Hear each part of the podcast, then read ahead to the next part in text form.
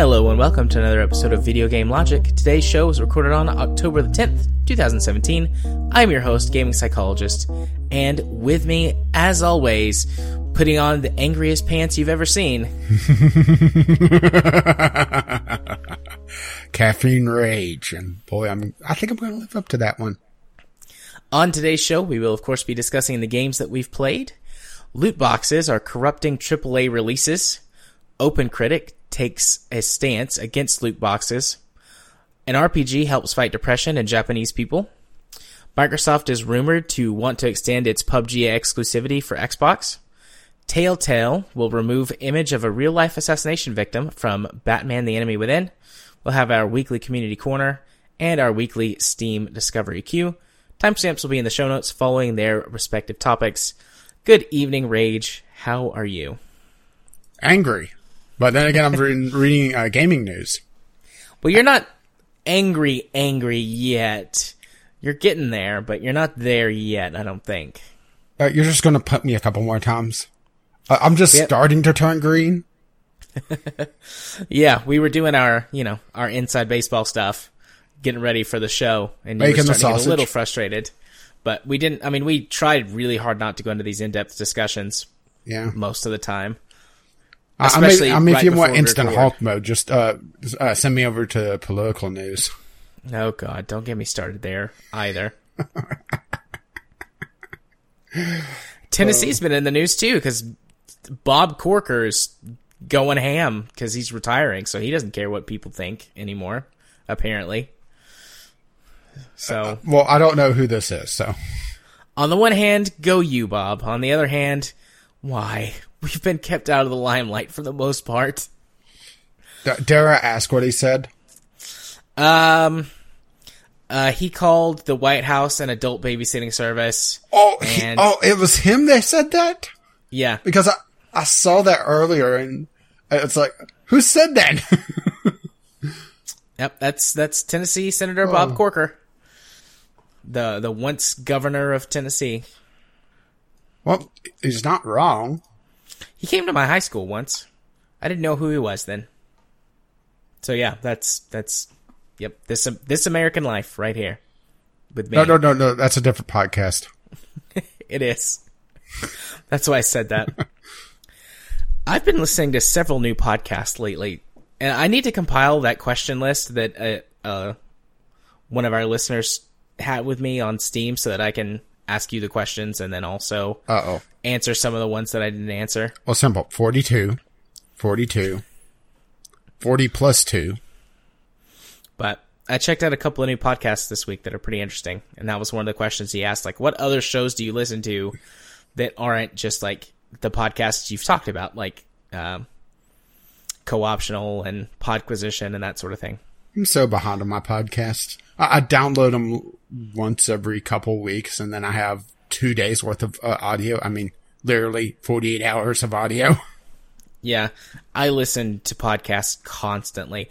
I'm caught up on like my top five shows, but all of my other podcasts, I sort of rotate. Like they'll build up, and then I'll listen to all of the built up episodes and neglect the other shows so that they'll build up. Oh, so you like that build up, do you? Yeah, I do. But I've got I've got like five podcasts that I listen to. Like as soon as their episodes go live, they go to the top of the queue.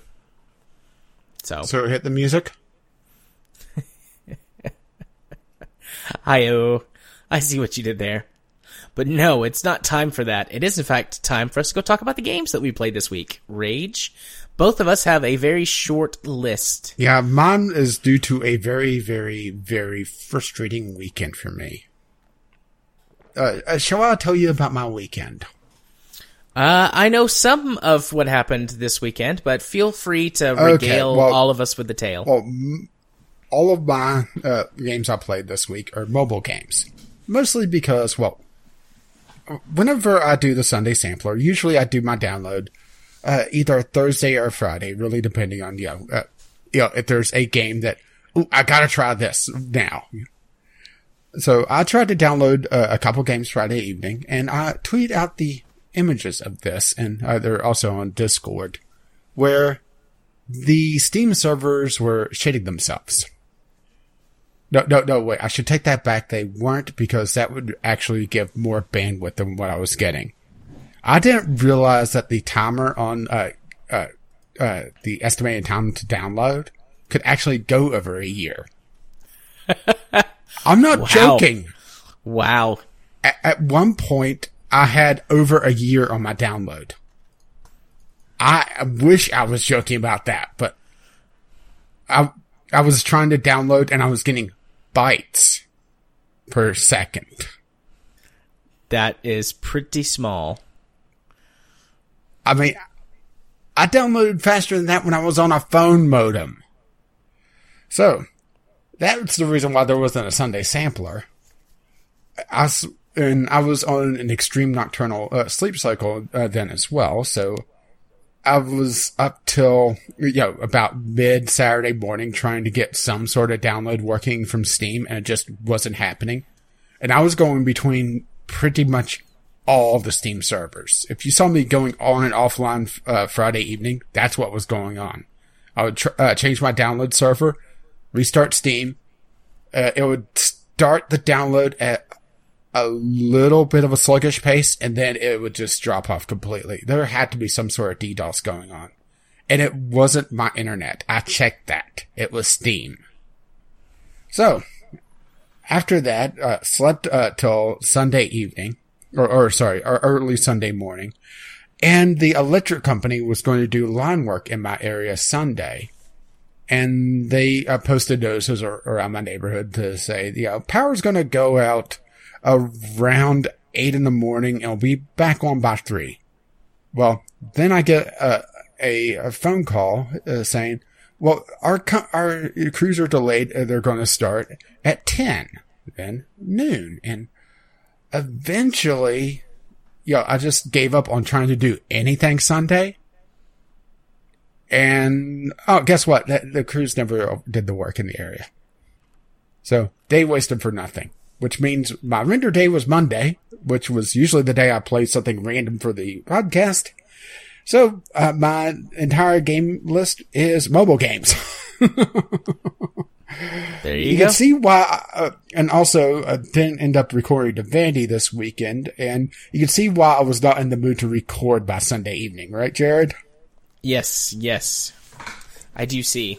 Although that kind of worked out for both of us. I was I wasn't sick, but I was feeling a little crummy Well, cuz Katie had been sick and King was getting sick and I was like I just need to rest. well, also whenever I woke up with my alarm uh, and I got your text message, I woke up, my back was aching, and I didn't sleep well, and saw the message, and like, you know, with how the last couple of days have been, I'm not risking uh, storms in your area or yeah, what was ever whatever was causing the power issues in your area. It's like, I know how this is going to go.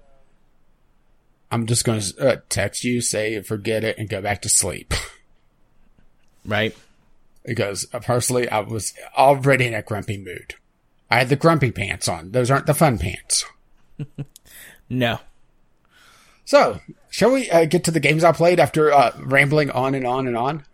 Yeah, let's get to the games you played. So, uh, I played two bubble games. The first one is Pixel Starships, and boy, did this one go quickly. Uh, it quickly went off my phone.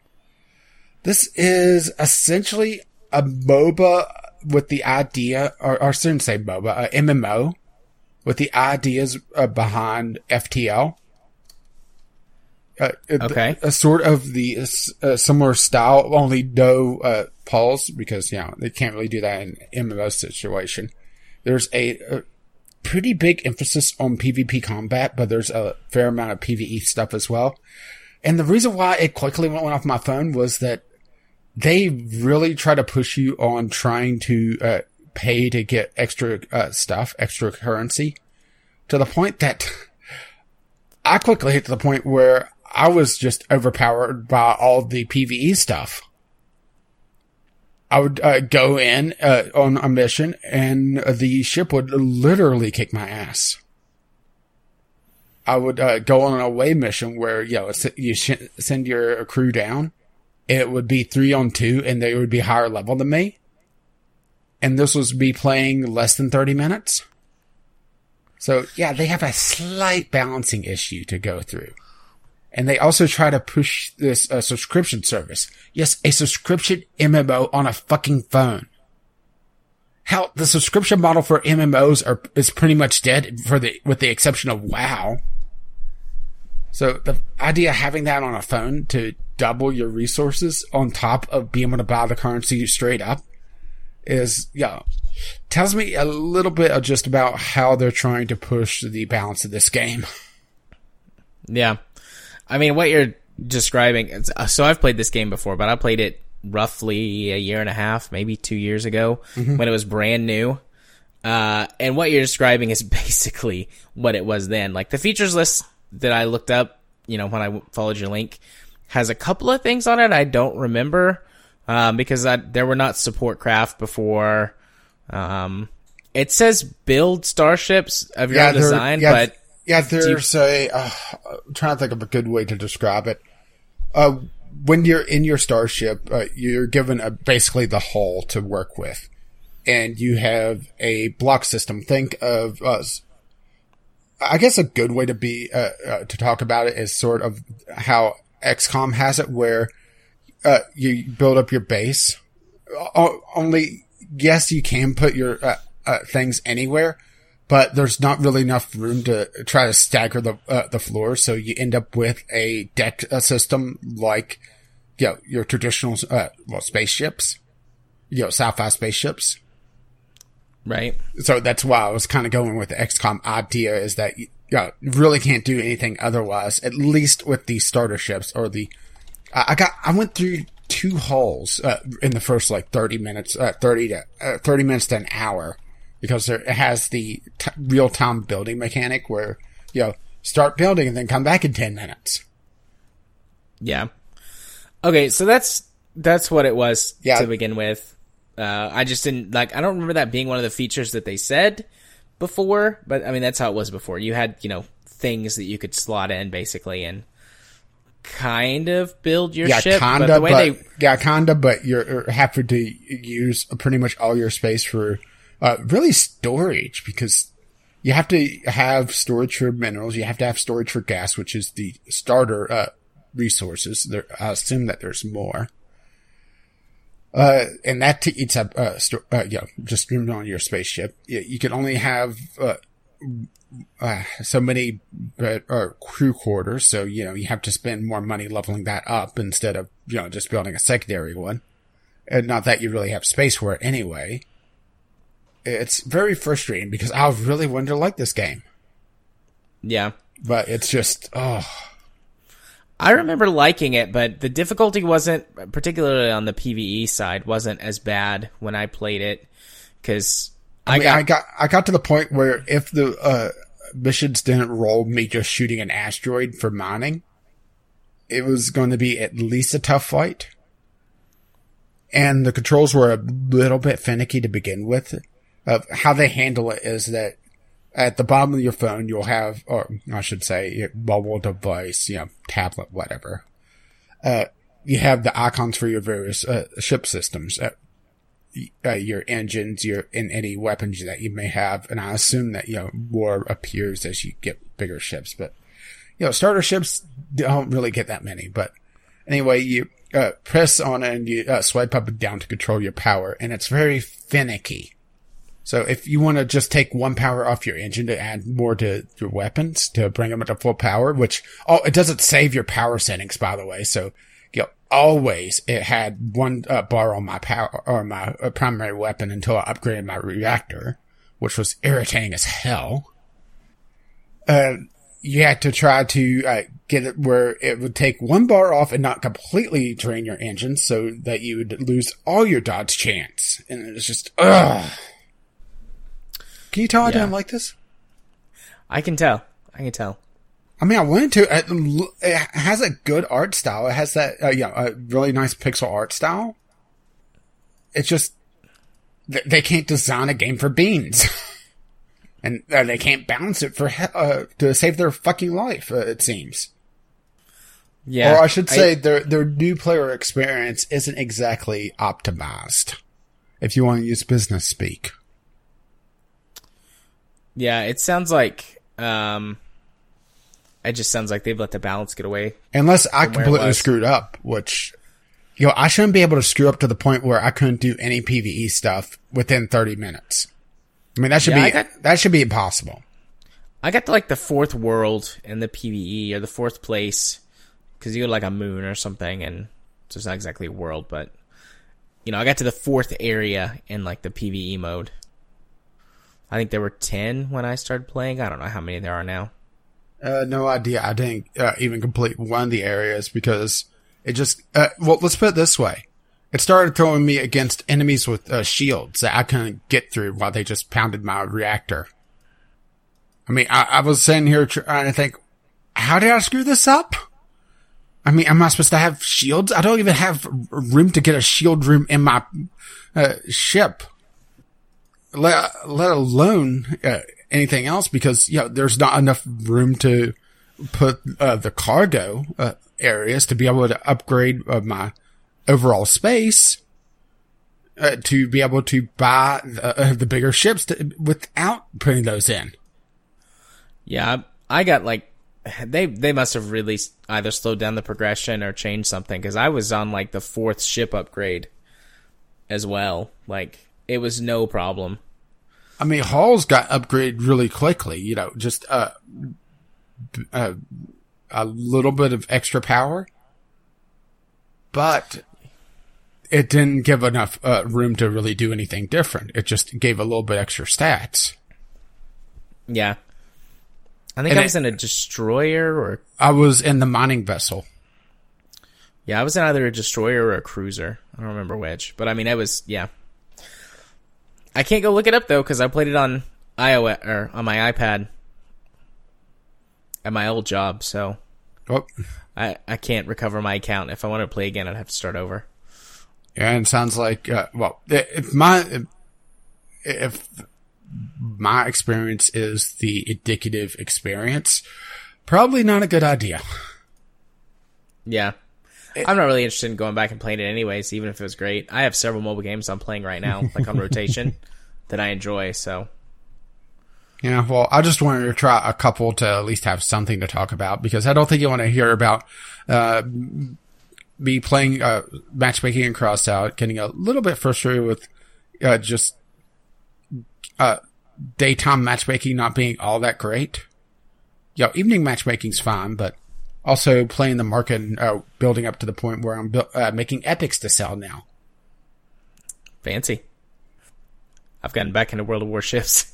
Uh-oh. I haven't played it a ton, but I've played it a little bit just about every day. But I mean I wasn't gonna talk about it again this week. No, well, I'm also uh, bronze two and uh, pinball FX3. Yeah, Nice. Yeah, working up to being that uh, uh, pinball grand wizard. Wait, does that sound wrong? oh. Uh, I you laughed harder at that joke than you should have. Probably. Anyway, let's talk about another mobile game. Vertigo Racing. This was another one that was suggested to me in the Google Play Store, and it looked alright. Uh, it looked alright. Didn't play all that well. This is, I I would technically call this a runner game where you only really control the brake and the acceleration of the car, and everything else is uh, controlled by the game itself. It tries to keep in the middle of the road and I, I should say it tries, as in, yo, it tries to do it, yo, after having a few, you know, a, a few too many to drink. The, the problem with this game is that, well, one, the camera, but also, you know, the, well, let's talk about the car first. The car, it doesn't try to do what you would consider a normal racing line. Okay. Let, let's okay. In literally any racing game where you had control with uh, control of the car, yeah, which means pretty much all of them. If there was a chicane, you know, a very gentle left and a very gentle right, you know, very short turns. How would you approach that turn? Um, it depends. I'm talking very but shallow, uh, just left and right. Very, very shallow. I'd try and run it as basically a straight line. This game, it it- tries to go, take a hard left, hard right, stay in the middle of the road. Fishtail because, you know, it didn't take the line that you're expecting and then go promptly off into the abyss. Nice. Yeah. And also it has uh, several, uh, what I call fuck you moments where the, uh, well, this is a mobile racing game, so you could expect them try to try to spice it up a little bit by having jumps. And often the jumps are right before a very hard turn. So you hit the jump at speed, going, uh, usually at the end of a fairly long stretch, and you go sailing off the road into the abyss. Okay. And oh, the game has a mini map. It doesn't, sh- at least it doesn't show on any of the screenshots. It's default off, and the camera hides often in the trees. the the cam uh, the camera operators had had as many to drink as the driver. It seems. He's gone to take a nap in the trees. Yeah, it, it's as, about as useful the camera is as the cinematic camera in the GTA series. Okay. I mean, granted, this one usually stays behind the driver, but uh, it will uh, shift sides of the road, and also if there's uh, tall trees, it doesn't really show it in any of the screenshots, but the tall trees will actually get uh, block the camera. There, there was one section on the uh, snow map, or at least the first snow map. I'm not sure there's another one because yeah, snow maps are usually a fun theme for uh, racing games where there's a long section of pine trees and the, well, I use the term drone because it's kind of the, you know, uh, uh, just a general way to call it because this isn't a chase cam. A chase cam is usually directly behind the car, you know, like you would expect. This is like an isometric chase cam. It's weird.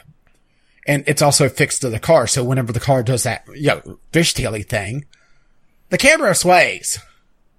Because of course it does, right? Absolutely. That's what you want. The camera to sway back and forth. Yeah, it, simulates car sickness. but uh, the camera is swaying back and forth, going through trees. You can't see a fucking thing because you don't have the mini map on because that's not on by default. And then there's a jump and it tells you right off in the abyss. I don't know how this is so highly rated. I mean, it, don't get me wrong. Whenever you memorize the track well enough, it can be fun, but it's also very frustrating because it has a lot of, you know, fuck you moments. Right. I'll probably download this to my phone and let my kid play it. He'd probably like it.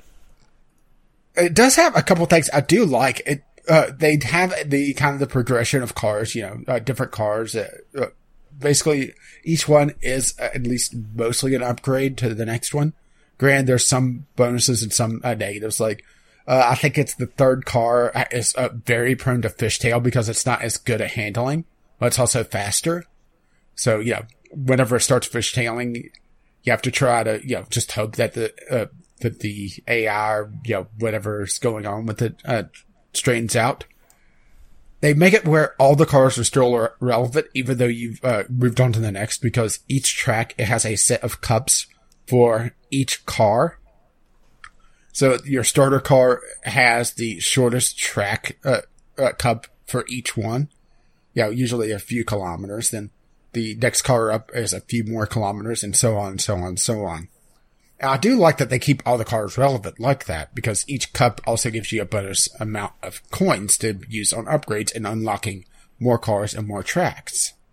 So I do like that. I do applaud them for that. And it, and I also have to say I like the music in this game.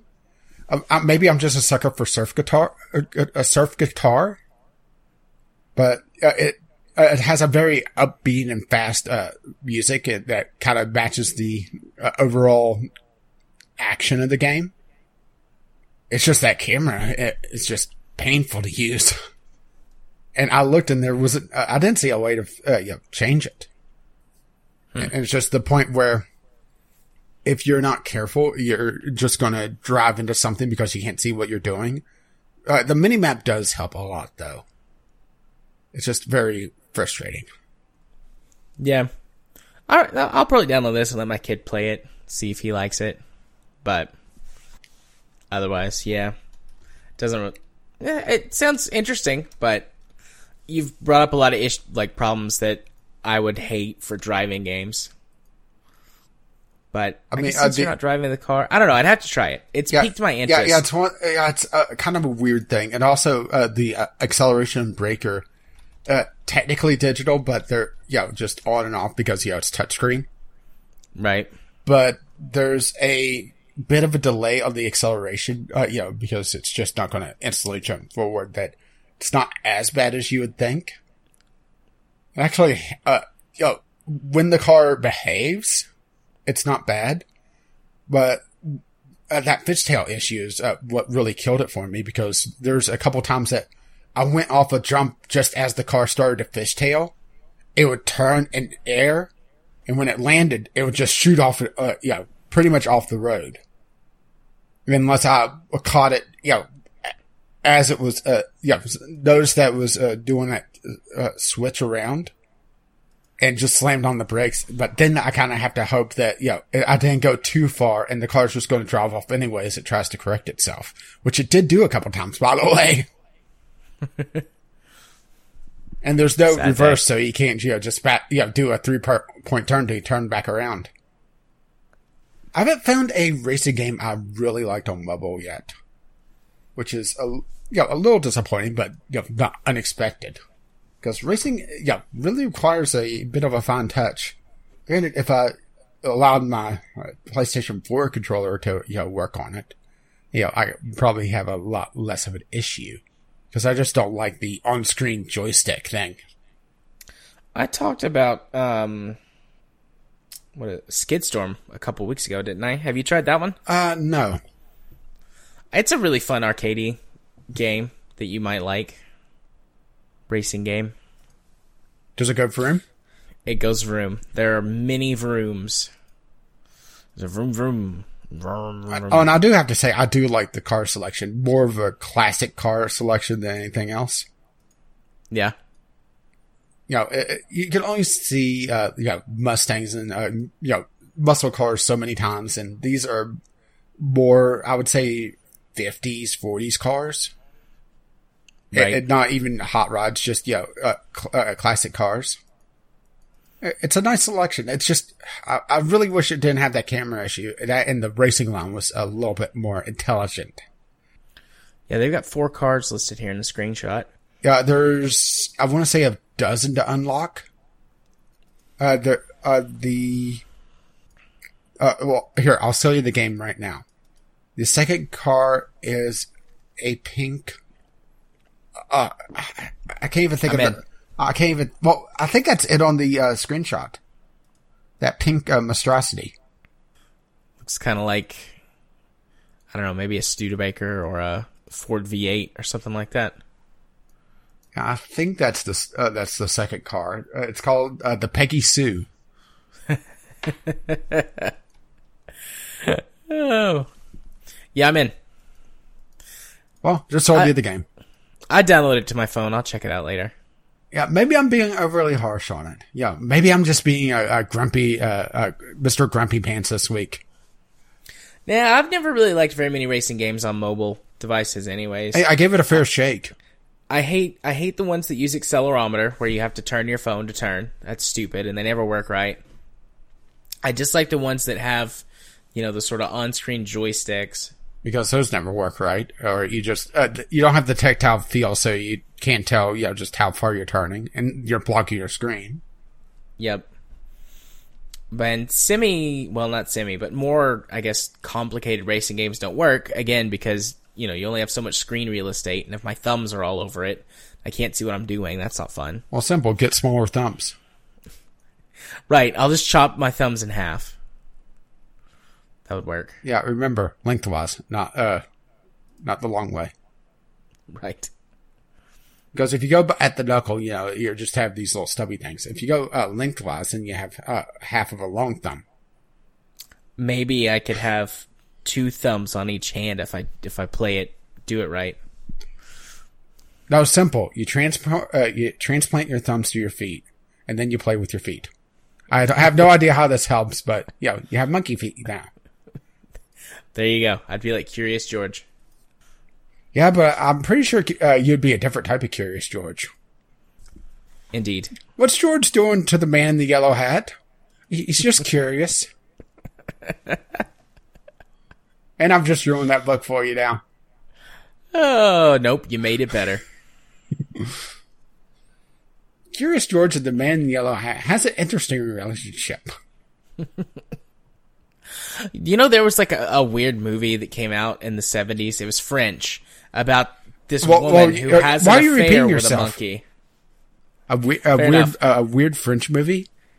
But this this woman has an affair with a monkey. And like everyone is okay with it. Especially the into- monkey. I'm I'm into a lot of things and can handle a lot of things, but animal animal sodomy just doesn't just doesn't ring true. You know, it doesn't work for me. Animals can't give consent. At least with that attitude. So I guess that's where I draw the line. So no Kids- bestiality for you. Got it. No no no bestiality and no uh pedophilia. Okay, I'm so okay, so we, things. we've gotten uh, uh, Jared's uh, no-go list to pedophilia, bestiality, and clowns. Yeah. So no child uh, clown animals. Got it. That sounds good.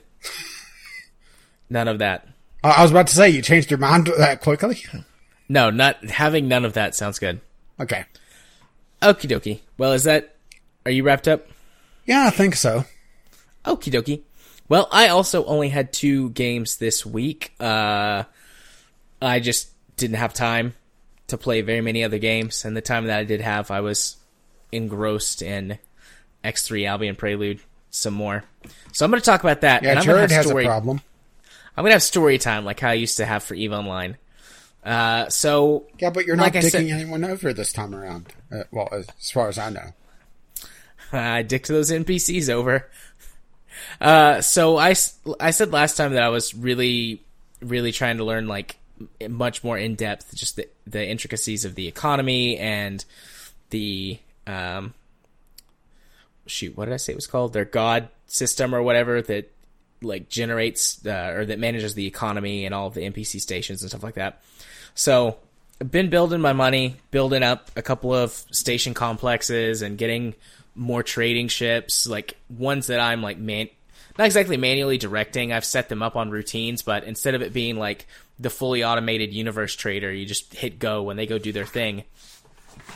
Um I've put in like predefined uh or set predefined rules that they follow. So I have a little bit tighter control over them and to hopefully keep them from wandering into pirate systems and getting blown the fuck up. I, it sounds like you're talking from experience there. Yep, I've had that happen a few times. I mean, you can outfit uh, your universe traders try and have um, drones for defense, and they'll try and max out their ship shields and stuff like that. But if they wander into a pirate sector, they're pretty much fucked, unless they can quickly jump to another system. Yeah, but they're not that smart to say, wait a minute. No, when that happens, they'll switch to like try and retreat to dock at the nearest station or fly through the nearest. Try uh, to talk to the gate. nearest station, uh, and it just happens to be the Botany Bay. Botany Um, Bay! Oh no! But they don't automatically like you can't even set it to where that they'll automatically just use their jump drive to escape. They have to fly it at sublight speeds to either dock at a safe station or fly through a warp gate. And in in the big pirate sectors, they'll just shoot all of the drones out of the sky and then blow up your freighter. And then So that's happened a couple times. Yep. thanks- Thanks for the loot. Thanks for ten thousand energy cells. We appreciate it. Yeah, I don't But know so what anyways- we're gonna do with them all. But so, anyways, I've been uh, been building up complexes, getting more and more trading ships working, and I'm I finally decide, okay, I'm gonna build this big ass complex that produces every weapon that Sorry. I can that I can produce from this one race that I've got like the highest rating with, and they let me buy all of their stations. Uh, particularly everything that uses like three specific resources so that I don't have to have like an entire support network. I can use stuff that I already have in place to keep this station running. And so I do. I build this station and I put it in a border uh, sector between two of the alien races. So it's a high traffic area. It doesn't have great security, but good enough, I think. So I put the station there. It starts to build up. Um, it, it starts to increase the number of NPC traders that are coming into the system. So that attracts pirates. The pirates set up a pirate base in the system. Like you and do. I'm like like you would do to try and, you know, take control of something like that. You'd smell the rum from your base. And like I start getting all these warnings like, "Oh, your stuff's under attack." I'm like, "What?" So I go look at that system and a, a pirate base has spawned. I'm like, "Well, fuck. I guess they were attracted to the increase in commerce and it's not a high security area." So Yeah, I, I have a comms. Yarg! I have a very I have a small defensive fleet, but nowhere near enough to take on a pirate base. But I send all my ships there and set them to defend the station, and just hope to God that I can defend my like uh, 40 million credit investment until I can figure out a more permanent solution. So I go online and I'm like, what can I do to like kill these pirates? And it you can change. It turns out that you can change the security rating of a system if you can build it up enough. So the best way to do that is to increase just massively the amount of um, NPCs that are flying to your sector, and then basically the god system is like, oh, uh, we should protect all of our stuff that's here because we have so many ships flying through and there's pirates. So what I did was I used my growing wealth to go onto the commodities trading market. I bought every single commodity for all of the weapons in in the in that that area of space in like a three system radius so that you could not buy weapons or shields or missiles or ammunition or anything without coming to my station. And then the government comes and busts your monopoly. Nope, they did not do that. The the traffic in that system got so high that it bumped it from border security to core system security and the Argon Navy showed up and blew those pirates to hell. and then I sold all of my commodities because it was, I mean, it was really causing a strain on the system, and I, I didn't want to like completely break everything, so it. I, You didn't sold want all to the completely commodities. uh, uh, break everything, but you bought every single weapon in a how many sector area? it was a three sector radius from my system that I was in, so Didn't Lot- lot of things. stuff. Huh. I didn't want to break it that much. I wound up breaking even. Some of the commodities I sold back, or when like when I sold them again on the commodities market, I, I made money on them. Some of them were like super low demand anyways, and I lost money like because of the broker fees and stuff. So I about broke even. But that only cost me like 50 million credits to do. Oh well, So- uh, only fifty million.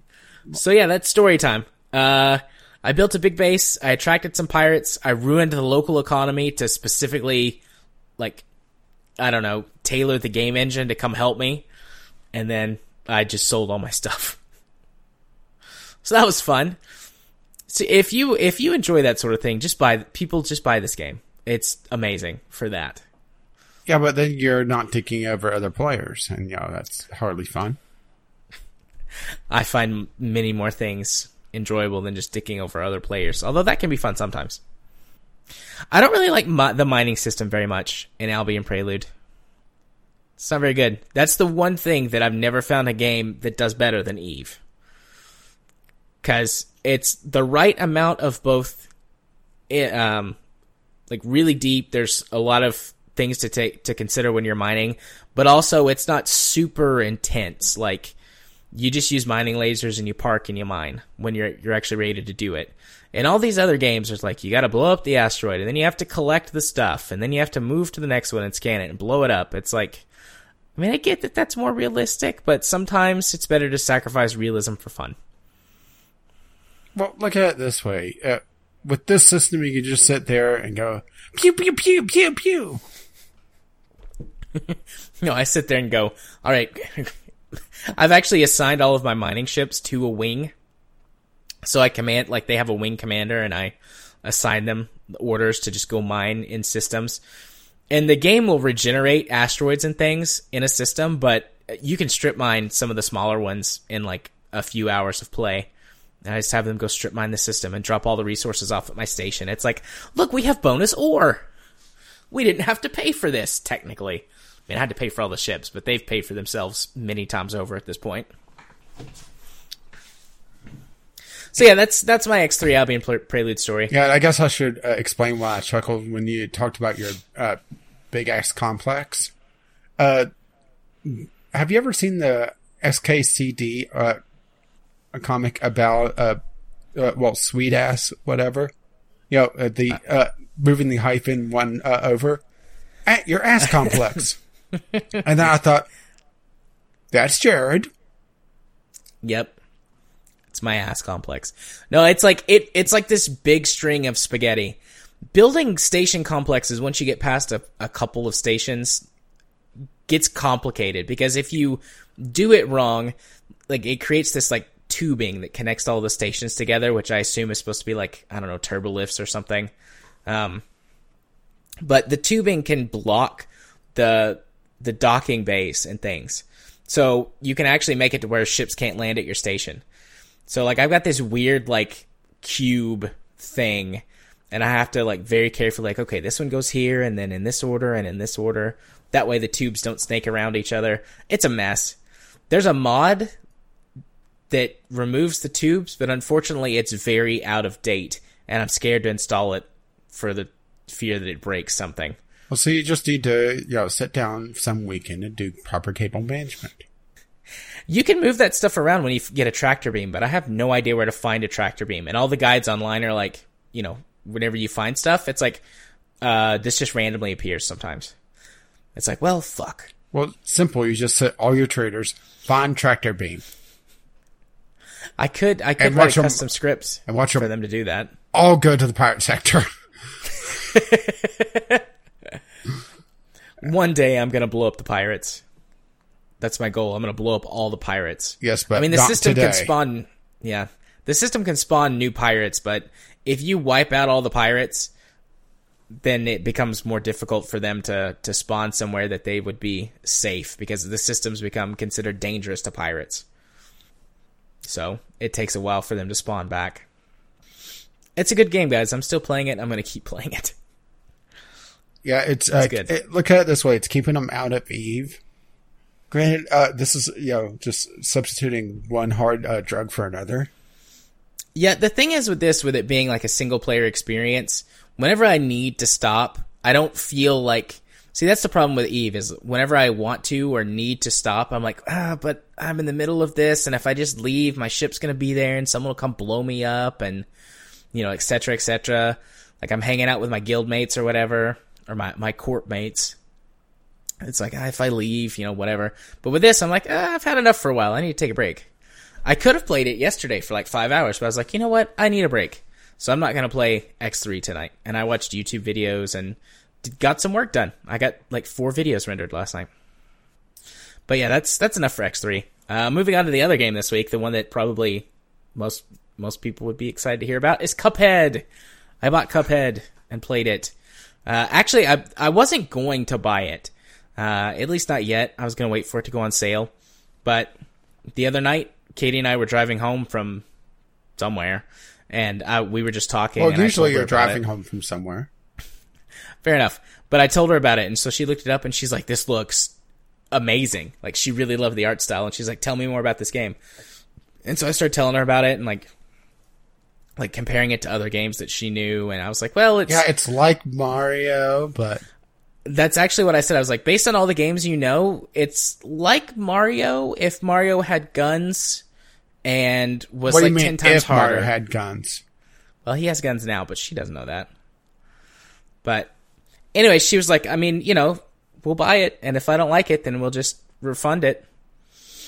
So we bought it, and we've been playing it, and she absolutely loves it. We've played Cuphead probably ten hours this week. It is a great game. And I'm really surprised that I like it too. Part of the reason I like it so much is that I'm playing it with Katie, and there's very few games that she enjoys playing with me for long periods of time. But we can sit down. Well, like we played Cuphead Thursday night. Yeah, Thursday night for like three and a half hours because we didn't have the kid. He was at my at my mom's house, and we just played and played and played until she was like, "Okay, I have to go to bed because I have to get up for work in the morning."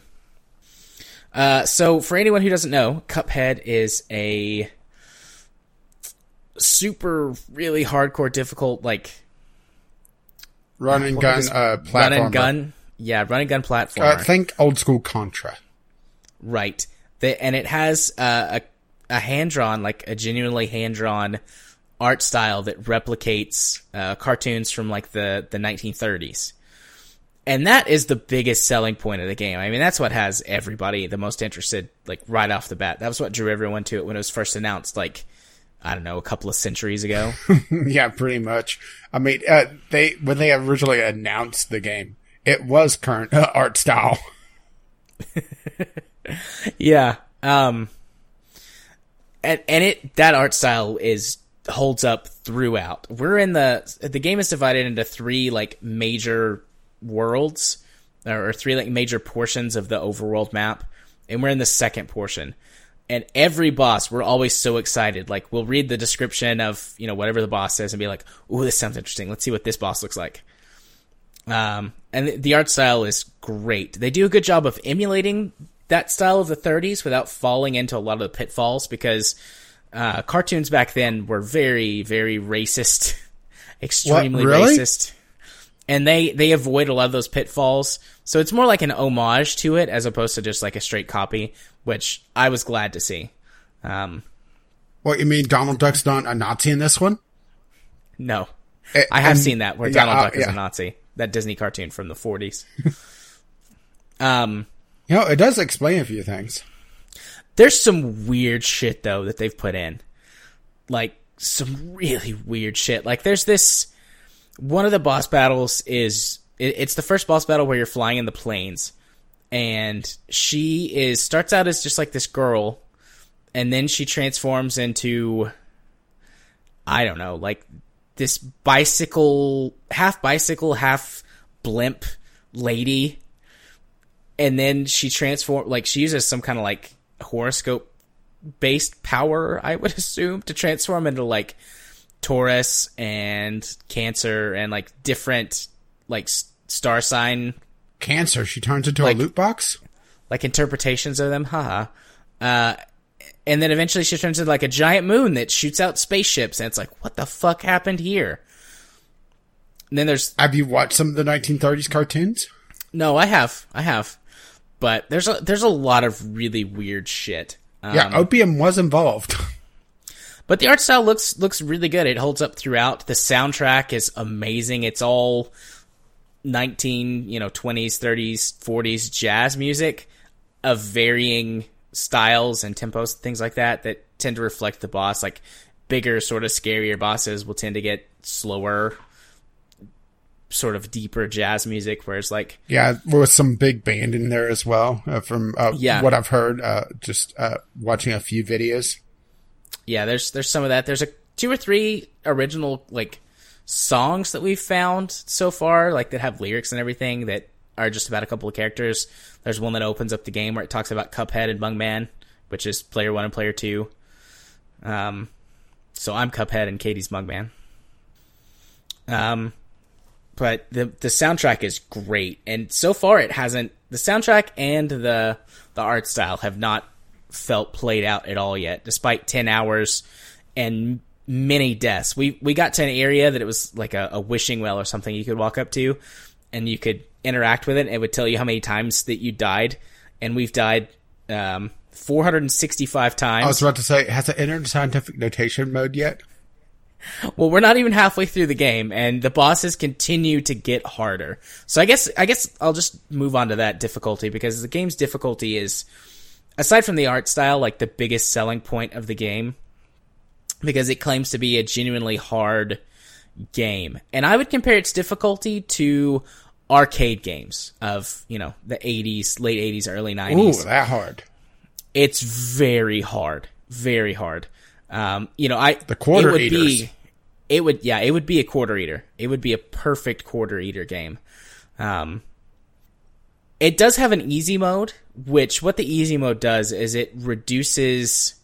It doesn't lower the difficulty of like attacks or slow down any of those. All it does is it shortens the or reduces the health of all the bosses so that you can beat them quicker. But easy mode punishes the player because you can't collect this the devil's contracts. So the story of the game is Cuphead and Mugman go to the devil's casino and bet the devil their souls basically, and they lose. And Like you do. they're like they're like, please, devil, please give us our souls back. We're sorry. And he's like, well, you two look strong. If you can collect on all of my contracts with other people, then I'll give you your souls back. And so you have to go fight all of the bosses to collect all of the devil's contracts. Yeah, because he's But if you do definitely it- not going to double cross you, right? Yeah. But if you do it in easy mode, you don't collect the contracts. It just, it defeats them and it opens up the areas, but you don't get the contracts. So you can't actually com- do the last two boss fights without the contracts. So if you play on easy mode at all, at any point to get past a boss, you can't actually complete the game. You Also have to have all the contracts. mode. Yeah, you you have to turn in all the contracts to the devil in order to fight him. So can't do that Okay, you my, contracts. well, my big question for you is actually about the platforming stages because originally this was going to be a, essentially a boss rush game, for lack of a better term. Uh, the how- run and guns. Yeah, uh, the running gun section. Because uh, originally it was just going to be the boss fights, but there was some cl- uh, some complaints, which I'll admit that, yeah, the fact that they were going boss only put me off a little bit. And I was expecting it to be more platformery uh, than uh, you know, what they were originally selling, and that's probably the reason why we saw uh, yeah, such long delays on it.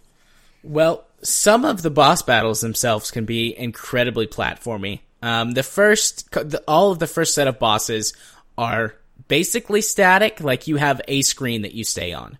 But once we got to the second area, those stages move, and there's a lot more platforming elements to those bosses. Yeah, I saw Boogie. Well, I shouldn't say beating, more like attempting to. Uh, this guy, he starts off in a bumper car. Oh, that's the clown. He was the last boss that we beat Yeah, I can't remember what he was exactly, but I, the, I, I remember that he started off as a clown or, or in a bumper car, Yeah, and that get, that gets weird. he's he's tough. He was really tough. Katie is not the best at the platforming, so she did all right in the first section. Um, well, okay, let me answer your question before I move on. So the running gun sections, they're not bad, but you can tell that they were not the focus and they they were sort of tacked on. They're really really short. Um, they're not very difficult. They've got a lot of like, what's going to kill you most in those is like, surprise, here's a thing that, you know, just jumps out and wipes you out basically.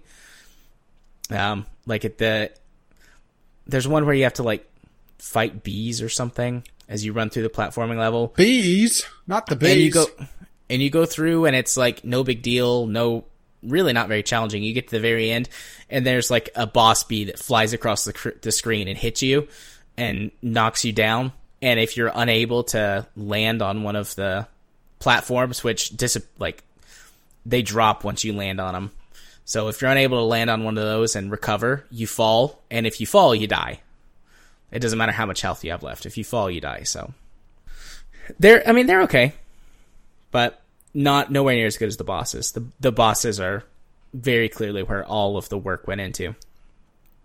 yeah, understandably uh, so because there's a lot of character in that. Yeah, there is. They're all really interesting. They all have are super detailed. They have great looking animations. There's a ton of stuff going on in the background. Particularly on difficult bosses where we were having trouble, like every once in a while I would just kind of like stop trying and pay attention to the what was going on around me.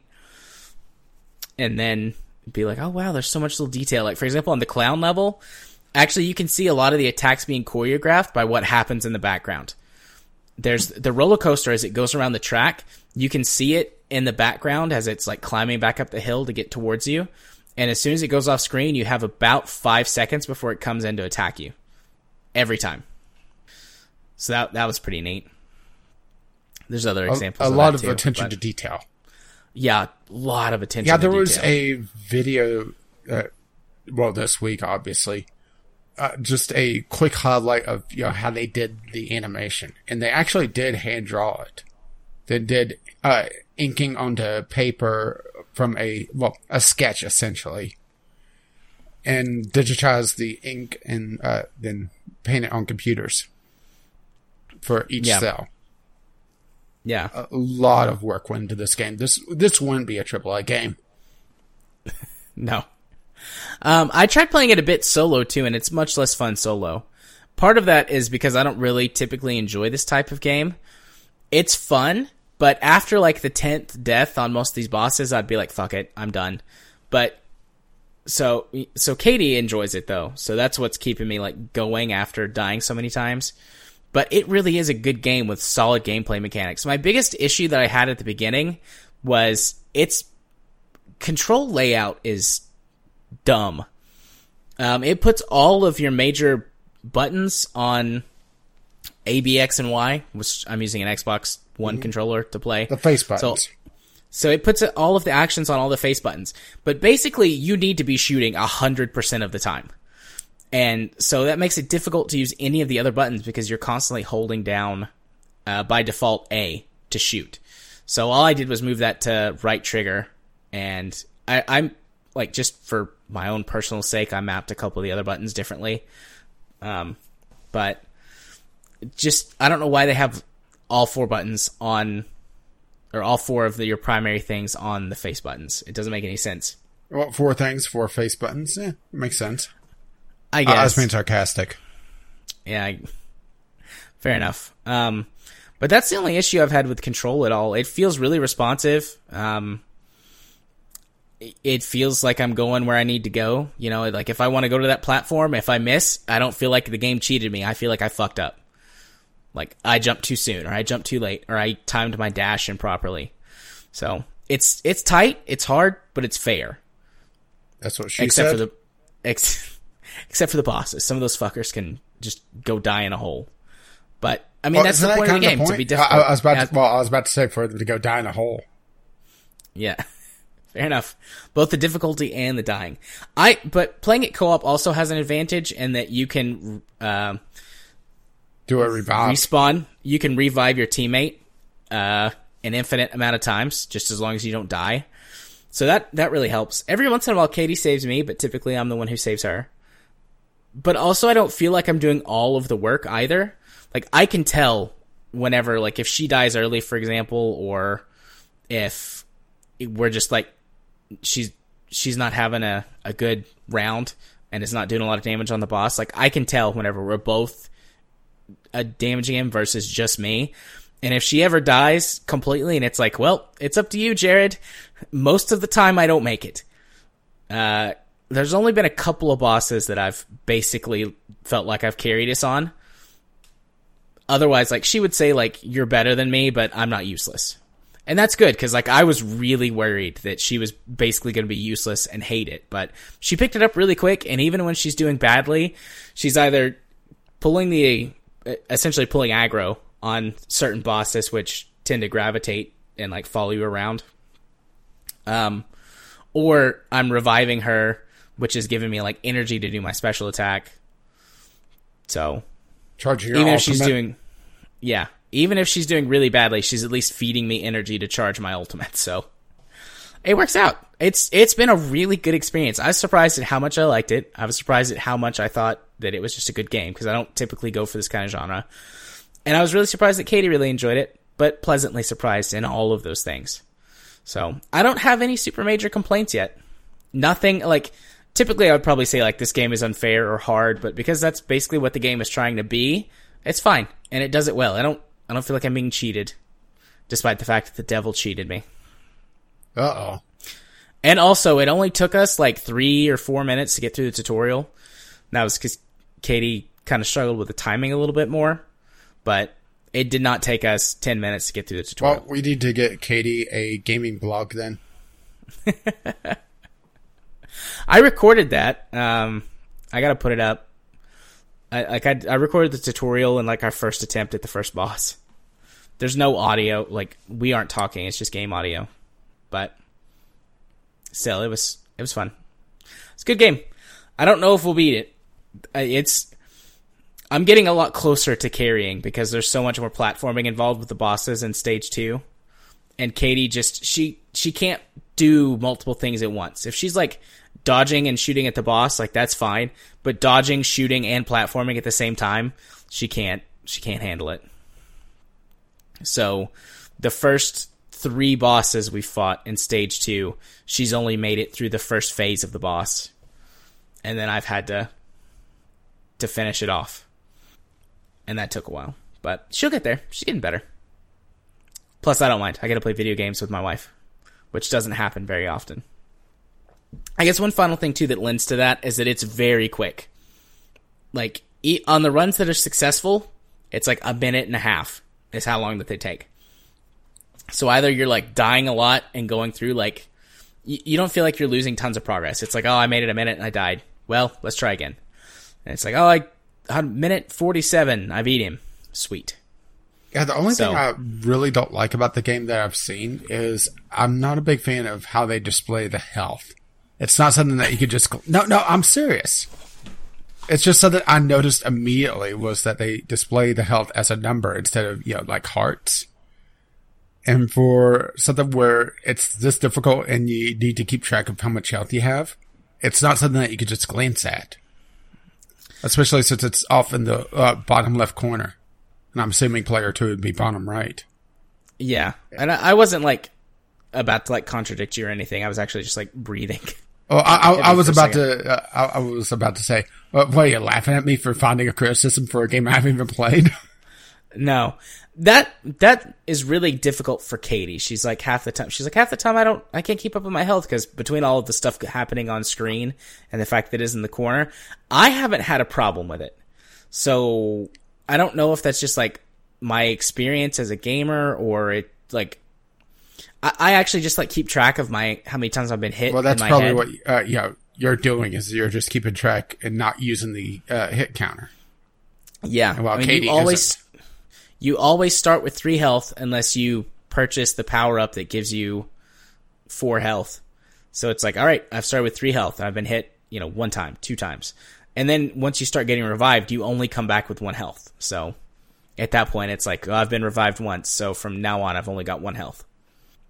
I completely forgot to mention that. There's a, a store, like it, an in-game store that uses in-game coins that you get for completing the run and guns and then getting like really high scores on the bosses to buy upgrades and like different weapon types and things like that.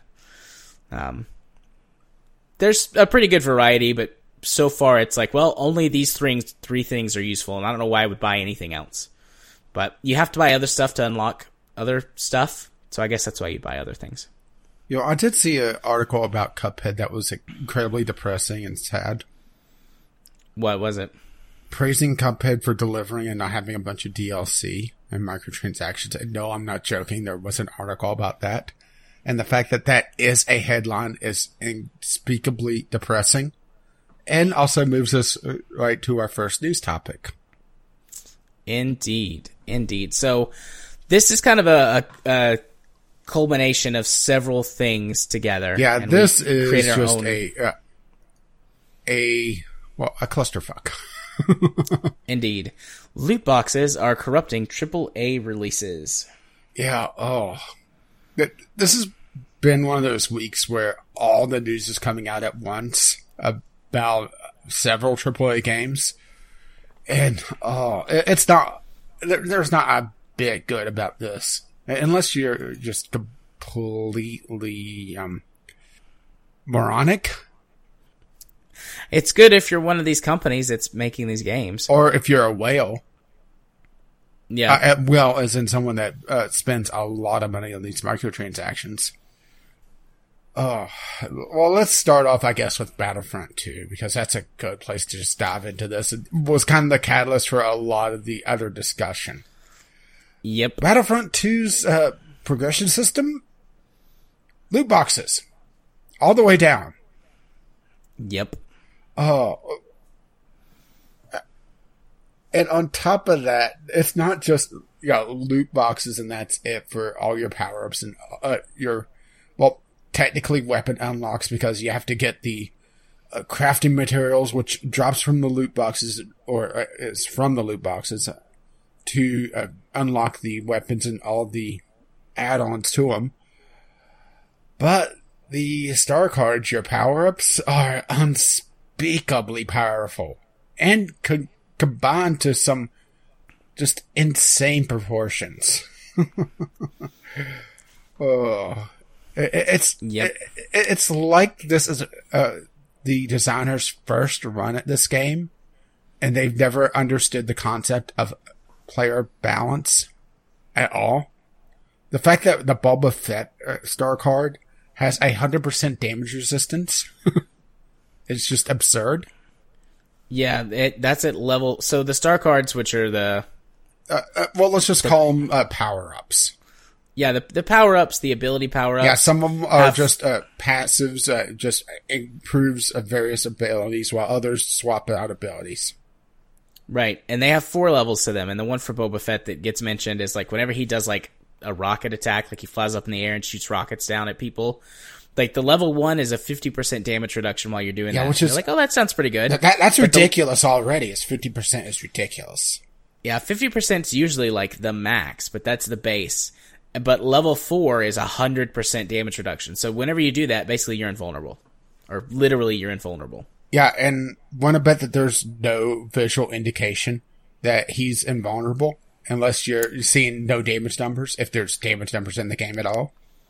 There were damage numbers in the first one. I don't I don't know if there are in the second one, but there were in the first one. So, but anyways, yeah, I doubt I seriously doubt there's any visual indication on that. Yeah, it's just what the fuck. Yeah, and, and there's was- and there was others. Uh, the the bombers were also very bad, where it increased their resilience and uh, damage uh, resilience and uh, flat health as well, which made them uh, now on invulnerable. Yeah, and there were some that did health regeneration and increased that. Like there was one that was like health regeneration was I think five percent in level one, and then at level four it's forty or fifty percent health regeneration, like speed, Yeah, it's just which is it's, it's absurdly high numbers. So so not only is the entire progression system based around loot boxes because you get in-game credits for matches and in Angry Joe's video they showed that they got the same amount of credits regardless of how well they did. Yeah, it was just uh, everyone on that side got the flat amount uh, from what I could tell because uh, Yeah. he, he he was a little upset. Yeah. But so you get a certain amount of in-game credits and, you know, after a certain number of matches you would have enough to buy a box. And then you buy your box and you get stuff out of it and you can recycle the things if you don't want them to get scrap or whatever. I forget exactly what it was called, but like the base crafting material. But I mean, you need Let's like hundreds crafting of it. widgets. Yeah, you need you you need like s- several hundred crafting widgets to make the next gun, like the base level of the next gun, but you only got like 20 maximum from the boxes. Yeah, and in the beta, there's only two guns for every class. Which, yeah, even assuming three guns, he did some simple math and was coming up with thousands of hours to uh, you know, unlock everything. Unless you just Yeah. uh, you know, throw down a bunch of money, because they have confirmed that you can buy these loot boxes for real money. It's just not available in the beta. Oh, and Yep. also, also, also, on top of everything, there's also cosmetics in the boxes to just, you know, eat up, uh, that precious space. Yep. Which usually cosmetics are, you know, the prize in the boxes, but now they're the booby prize. And I think that they, I think it was Angry Joe that said that you can't recycle the cosmetics unless you have a copy of them. Yeah, I hadn't seen that in his video, so it must have been someone else. Unless I just kind of, uh, you know, glanced over it or, you know, didn't hear it because, uh, there, there was a, There's- there was a couple, there, there was one place where he was looking and, you know, you could see the anger, tw- uh, angry twitch. Yeah. Well, granted, there's he, also granted been probably was playing it up a little bit, but he, was generally pissed. Yeah, there's also been a lot of other stories and YouTube channels and stuff. So I might not have heard it from the Angry Joe video, might have heard it from someone else. But someone said that you can't recycle the cosmetics unless you already have one. So you can only recycle duplicates. so the. Overwatch method. right. Which means that you could get stuck with a ton of garbage that you don't want, but you can't do anything about it. And how are people defending this game again? A lot of people aren't, but a lot of people are. And that, I mean, there's, It just There's noth- it blows my mind that people uh, uh, yeah, defend loot boxes like this, particularly when it's the entire progression system. And if you are unlucky, you could go dozens of hours and not get upgrades for your uh, preferred class because Yeah. the, the, at least in the beta, which I hate the term beta used in this context because it is not a beta. It's a server stress test at best. But let's be perfectly frank. This is a demo. In this demo, the rate that you're getting these boxes is exceptionally slow. So if you're unlucky and you're not getting drops for the class you want, and you're not getting the abil, yeah, getting enough currency to be able to craft the star cards to unlock these just insanely powerful abilities. Yo, you're going to be gimpy yourself heavily if you're trying to play the class that you want to play. How the hell is this a good idea? It's not. I mean, I'm. I was I was really looking forward to Battlefront 2 because they were like, oh, we put the single player back in. There's a, a new campaign, bringing back all the features that should have been in the first re-release or whatever you want to call it. But whatever, putting them back in Battlefront 2, I was like, awesome. This looks great. Been liking, I like, I liked the footage I saw from E3. Like, I liked the really early preview stuff. They didn't have any of this in it. But Uh, Of course, it wasn't in the early preview stuff. That that would have turned people off uh, a lot earlier. Yeah, but obviously, you know, no pre-orders or whatever. We'll see what it does when it releases, and then, then this, and I'm really sad because I can't. I mean, I just I refuse to buy this. I've been going back and forth about whether or not I want to buy games that have, Uh, whether or not to make My- it a commandment. yeah, whether or not to. Well, I mean, just in general, like as a personal rule, like, do I buy games that have microtransactions? Do I buy games that have loot boxes? Do I? Because Yeah, You I mean, it's uh, spreading like crazy. And it's I'm- also getting into some of the b- bigger uh, indie games like well, Rocket League, but Rocket League is not nearly as bad where it's all limited to just cosmetics and they're using it to fund the free DLC and their esports scene. So I'm don't have as big a problem with that, but it's also a different, it's the crate system and not the loot box system, you know, the, you know, the keys to unlock. So Yeah. it's not exactly the same to begin with. But I mean, I'm definitely not going to buy Battlefront 2 because it it's just bullshit. Tying your entire progression to a loot box system that encourages people to spend money, which also is literally buying power based on how they do their power up systems and the amount, like the big difference that different levels of the power ups have. It would be, it would be frustrating and annoying, and I would still be pissed off if it was like even like you know five to ten percent, like a five or a ten percent increase. But I mean, with the Boba Fett example or the the Starship examples, like having double health or double regeneration or invincibility, Yeah, I've never seen abilities this powerful as unlock. Like this is worse than than mobile games that I've seen that have this power buying system. It's just bullshit. And I mean, they're pushing the envelope. You know, they've been pushing it for years and years and years, and people are gamers are getting young enough to not remember when you know you bought a game and Back in my That was the day, we had cheat codes. and then every once in a while, you know, some big games would have an expansion, but the expansion would be basically another game that only cost you like 40 bucks instead of 60 or whatever. Like there's less and less people who well, I guess there's the the way to see it say it is that there's more and more people who don't know that that's a thing. Because I mean, it's not like gamers are stopping like older gamers It's just, unless uh, they die, well, I, well, I'm trying to avoid that. aren't we all? Well, not everyone. I mean, there is some that seeking it out. But I mean, they're seeing yeah, fair enough. But they're seeing how far they can push the envelope, and they're they're gonna keep going. I mean, they'll stop at some point. I don't know where that point is. Honestly, but I at think some point, I think it's when the ESRB uh, steps in. Uh, Total Biscuit uh, on his 40 minute video of loot boxes, because of course Total Biscuit uh, talks for a long time uh, about this subject because you know he's rather long winded. He was talking about how the ESRB should uh, make these games at minimum um, uh, mature rating, if not adults only, because th- this is gambling. Th- how could you say that this isn't gambling? Not only is this gambling, but it's exploitative. Like this is I. I'm not sure if I want to go so far as to say it's extortion, but if it's not, it's damn close. Particularly whenever it's uh, tied to such a key aspect of the game. I mean, hell, the Shadow of War example, where we're seeing now where the last act of the game, unless you knew beforehand to play a certain way, you either have an exceptionally long grind or you buy loot boxes. Yeah, so jumping from Battlefront to that, uh, there were a couple of reviews reviewers that actually played through the game to the end, as opposed to just like I don't know, doing a first impressions review. Or... Yeah, well, well, let's be let's be perfectly honest. What I do and call first impressions, a, a lot of people would call review just because I I usually go two to uh, six hours depending on the game.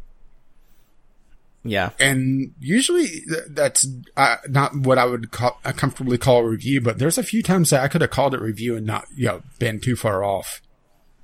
Yeah, but so anyways, people who've played the game like truly to completion in order to get like the the the true ending or the best ending or the complete ending. I don't remember exactly how it was worded. Well, uh, um, well, I've done a little bit more reading on it, and it seems like there's uh, the first half of the ending, and then what people are calling the true ending is just another part of that ending. Uh, it really depends on what terminology you want, because there's some apologists, uh, which not sure if that's the best term for it, but uh, one of the articles I was reading about how you don't need to do loot boxes in order to get through Shadow Wars, which is the final chapter of uh, Shadow of War. Uh, and they were talking about how this is just part of gaming now. You just need to deal with it. And they were talking about how if you go into it as uh, not looking at it as the true ending, but a just another part of the ending, it's not the true ending, uh, but it's all just double speak. I think it's a lot of it is just denial that the gaming industry is turning on us. I mean, that's the only way I could look at it at this point is that the AAA publishers, it's not the developers, uh, but for the most part, unless, you know, it's uh, just an arm of them, like maybe Warner Brothers would be a good example of that. But uh, it feels like they're turning on us and trying to squeeze us for every single fucking penny and it's getting irritating. Yeah. I mean, I I mentioned this last week and I've already talked about it today, but I'm pretty sure like I think I'm I'm just I'm going to stop buying games that have this shit in it. Just full stop. Which is really sad because, you know, I was looking forward to Battlefront. I'm looking forward to I can't think of the name. It was the E3 game that I was most excited for with like the mechs and uh um, Whatever that game I'm was. blanking on it. I did uh, see some uh, stuff about the new Mech Warrior game coming out. Yeah, I hope that doesn't have loot boxes. That's going to be one of the worst ones. Yeah, I to- mean, a hard stop for me is definitely AAA games that have uh, loot boxes now. Indie games, uh, the big indie games, I, I'm not sure on yet. Usually when they have them, it is to fund something else.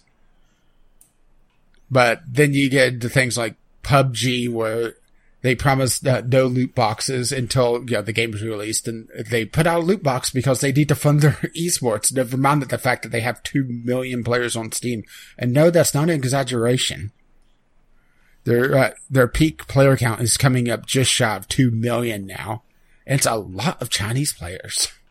That that game is taken Yeah. off in Asia. yeah. I don't want to be too pedantic and spit too split too many hairs in order to like Oh, I, you know justify certain things, but just I'm like I'm just so tired of this, and I know that I'm just like one person, and it takes a lot more than one person, but Yeah, I guess know, maybe I'm. you do what uh, you can. I'm a little leery to do a full uh, stop, but it's definitely, uh, yeah, the big games are definitely a no go for me now. Granted, I I don't buy many AAA games nowadays, and if I do, they're usually either heavily discounted or in a bundle somewhere.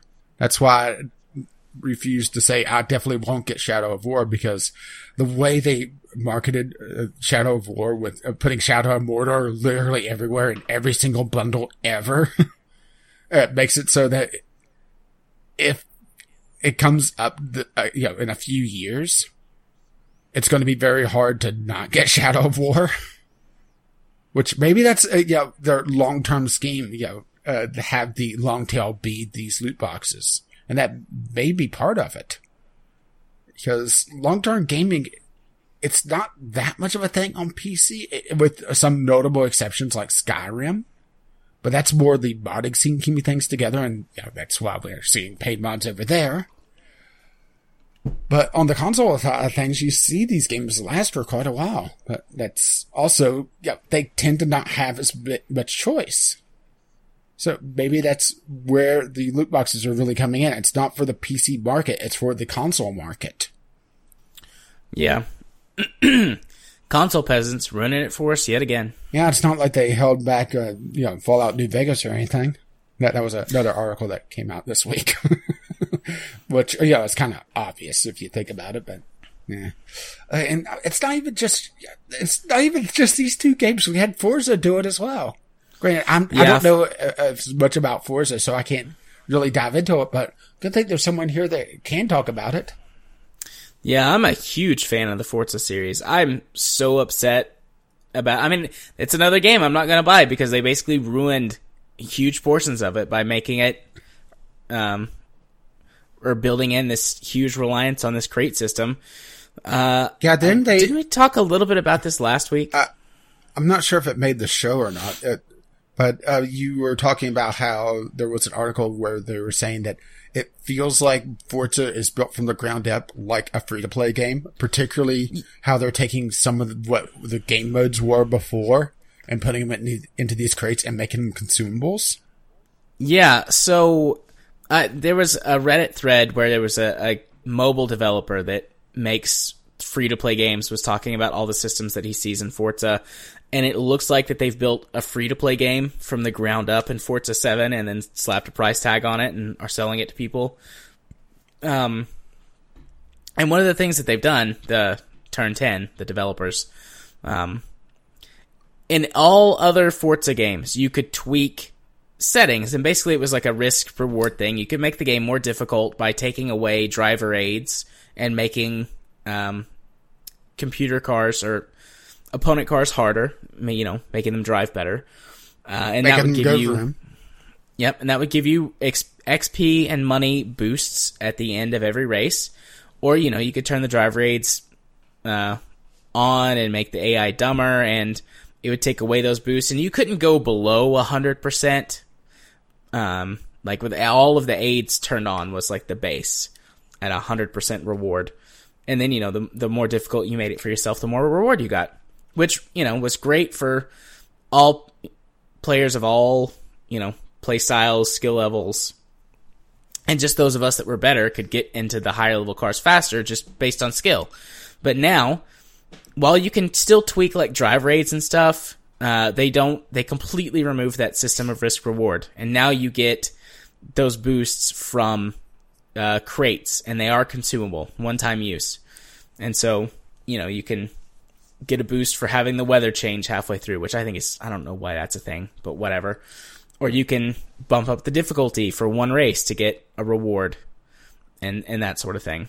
They have done that. They've also jacked up the price of all of the cars in comparison to previous Forza games in order to um, make everything more grindy. They've removed a lot of the customization options that you can get for cars uh, in terms of like performance components and things. They still have the the cosmetic. Oh well, I'm glad they left all the cosmetics in, in, place.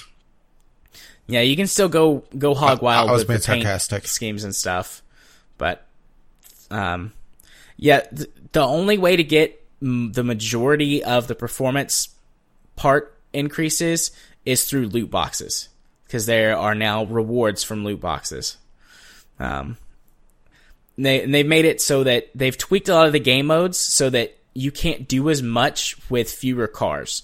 In all previous Forza games, basically for the first dozen or so hours of play, uh, you would have three or four cars that were rewarded. Like you got your starter car, and then you had a few that were rewarded to you, and then typically you could buy one, another one, and that would allow you to compete. And you know, you could have four cars and do 25, 30 percent of the races.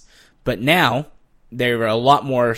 All of the race uh, circuits are a lot more specific to what types of cars you can use, or what makes and models or years, meaning that you have to have a lot more cars. So you have to, again, spend either grind a lot more to get the in game currency to buy the cars, or hey, buy loot boxes. And you can buy loot boxes with the in game currency. Uh, if you do, if you win, and you don't have, well, at least this is based on the reports. I have no first hand knowledge of this, but based on an, another article that I read last week, which we should try and find.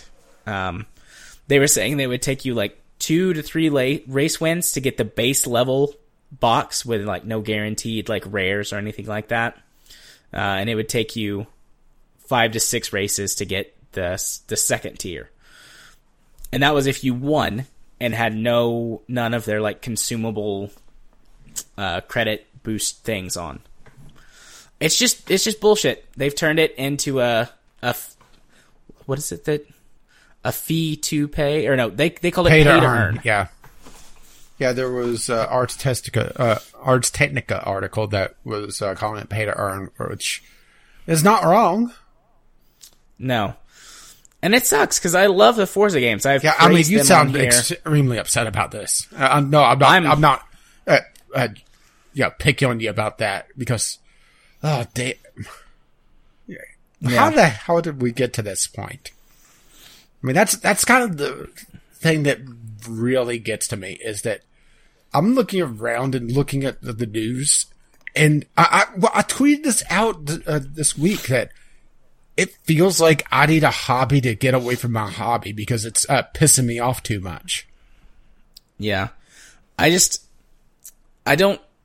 The, the gaming industry does not do a good job policing itself it doesn't have the unions and things like other entertainment industries do. Yeah, it, there was a, got, a, a, brief thing earlier that I was watching talking about how the the gaming industry is the only industry that doesn't pay any royalties. This was uh, on Jim uh, Jim Sterling's Jimquisition talking about how uh, yeah the sixty dollar game is a lie when you consider that they piecemeal off all these things and now the loot boxes just add to that but there's no royalties whatsoever. And we did uh, talk, a, well, we've talked before about how the voice actors won royalties, but honestly, the voice actors are kind of on the lower end of where I would expect royalties to start to work their way in.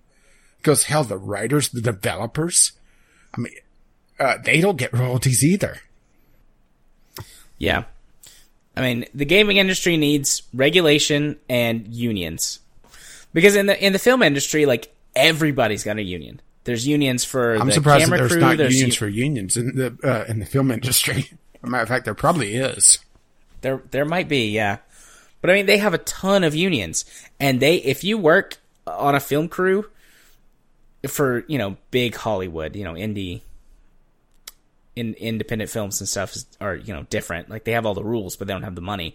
But if you work on a big big film crew, even as just like a, you know, a cameraman or a sound person. You know, as soon as you go over a certain time, like you start making double and triple time, and you, I mean, you get paid well for the work that you do. You treated well. You know, there's a lot of regulation. Well, there's also the, uh, the the 30 mile zone, and uh, around Hollywood, and that's why a lot of just off uh, offset footage kind of looks the same uh, there was a Tom Scott uh, video about it, about the 30 mile zone, and while a lot of old sci-fi looks the same, it's because they kept using the same uh, uh shooting locations because of the 30 mile zone. If you go beyond that, you just have to start paying a lot of travel expenses for your actors. Yeah, a lot of extra pay. And, you know, that is a downside of it, but, you know, it also prevents, you know, oh, well, let's uh, go shoot in Utah. Uh, you have, uh, uh, six hours to get there. You know, that sort of thing. Yeah. Uh, honestly, so. I'm, it feels like the ESRB has really let us down, to be perfectly honest, because they should have stepped in long before this. How they should have, well, granted, the, the ESRB, it's probably not their jurisdiction for mobile, uh, but yeah, there should be something like the ESRB for mobile gaming. And m- yeah. maybe that's where Google and Apple needs to step in and start looking at these because hell, Apple was throwing a fit when the Confederate flag was in Civil War games a couple of years ago when, yeah, the, well, I, I can't even say when that big kerfuffle was going on because, yeah, it's back around again, but yeah, not to get too political, well, yet. We'll, we'll, we'll see where we go from there, but, uh, uh, Apple was taking, well, Apple, was Google doing as well? I know Apple was, uh, but you know, Apple no, uh, it was, loves to censor at a drop of a hat. They're almost as I don't think as, uh, Google was. Uh, well, Google probably uh, limits their censorship to YouTube, to be perfectly honest. but Apple was taking down games that had Confederate flags in them, never minding the context. But they leave all these hugely exploitative, well, slot machines. I mean, that's what these are in the, at the end of the day. They're a slot machine. They were leaving all these slot machines on their uh, marketplace and never really uh, policed them and just let them go hog wild. But then again, how, there's so much in the mobile gaming scene that I've seen, uh, just, you know, poking around the Google Play Store, seeing, hey, look, this is definitely not Mario. or screenshots of, hey, doesn't that uh, look like a banished? Huh. That's strange. I saw a game called Player Unknown's Battle Gear. Uh, well, there's one earlier. There's one on Steam now. Uh, Player Unknown Survival. Or, or, no, it's not Player Unknowns. It's, oh, shoot. Now, now I'm gonna have to go hunt that down because it's gonna bug me. I may have gotten a review copy of that actually. Hang on. Uh, I'm not seeing it on my game list, which is irritating because I, I know I, I think I got a review copy of it, but then they revoked it. Yeah, that that's what they did. They they put it out, and I had it for less than twelve hours after getting the review key, and that was revoked. no idea why. Uh, let's see. Let's search player. Um, I'm not seeing it here, but it it's yeah, it's obviously trying to get clicks from Player Unknown's Battlegrounds, and we're starting to see that popping up on Steam now. So there's the the same problem going on from uh, just a lack of policing. Granted, it's we're getting a little off topic, but it's the same basic idea where there's really no oversight whatsoever. And I hate to say that we should bring the government into it because honestly, I don't trust it at this point. uh, especially with the current administration getting a little bit political again. But yeah, there's something that has to be done, and uh, the ESRB is just sitting on their hands at this point. Well, I don't know if the ESRB. I mean, it's what is it? Something ratings board. I don't remember what the ES stands for. Electronic something ratings board regardless, I don't know if this is exactly part of their original the Entertainment mandate, Software but, Rating Board. But I mean, they are supposed to be the self governance of the gaming industry, so that the federal government. Yeah, that's off. the uh, entire and reason why the ESRB was created was to keep the government from uh, coming in and regulating. Yeah, and I suppose that if they don't want that to happen, they better get off their hands soon. Because I seriously cannot imagine the federal government, even as ineffective, let's say, to be kind, as this administration is. What, what I just can't see them a, not coming in. Usually effective at babysitting. um, at the very least, for the tax dollars that they could be getting from all of this stuff. But I mean, gambling is illegal in many many places in the states. And considering and is, well, considering also that a lot of these games are marketing this to kids. I mean, that's a, yeah. that's a big no-no. Yeah. And a lot of these games are shockingly not rated mature. Could you imagine the outcry that would have happened if this happened in the 90s when of the violence in Mortal Kombat? And I'm talking the original 2D side scrolling Mortal Kombat. Can you imagine if the loot boxes uh, were happening back then as well? Oh. yeah. Because it- it's just. I'm shocked that we haven't seen the outcry yet. I, I- I'm I'm expecting it within a year. We're going to see a, a, a huge outcry and some sort of legislation starting to bubble up because this is starting to hit too many AAA games for people to not notice. I think it's going to really happen though after a couple kids start racking up some huge bills because that's when it started happening. Yeah, some control in the bubble marketplace. What what was it? The Smurfs game? Th- There was a Smurfs game that had it where you bought Smurf berries. And some kid racked up a ten thousand dollar bill. yeah, I played that game. I was not that kid though. No, you only racked up a five thousand bill. But, Yeah, but like I, I remember there being something about that where it was essentially just a town clicker game, game and the, the berries were used to skip all the time, uh, you know, uh, the time, uh, well, the timers, I should say, uh, the time timers. And there was a huge outcry that, and it caused Apple to step in and make it so that there has to be confirmation on every single purchase. Because before that, if I recall correctly, I could be completely wrong there, and that wouldn't be the first. That they were able to just, you know, click through and, you know, buy, buy, buy, buy.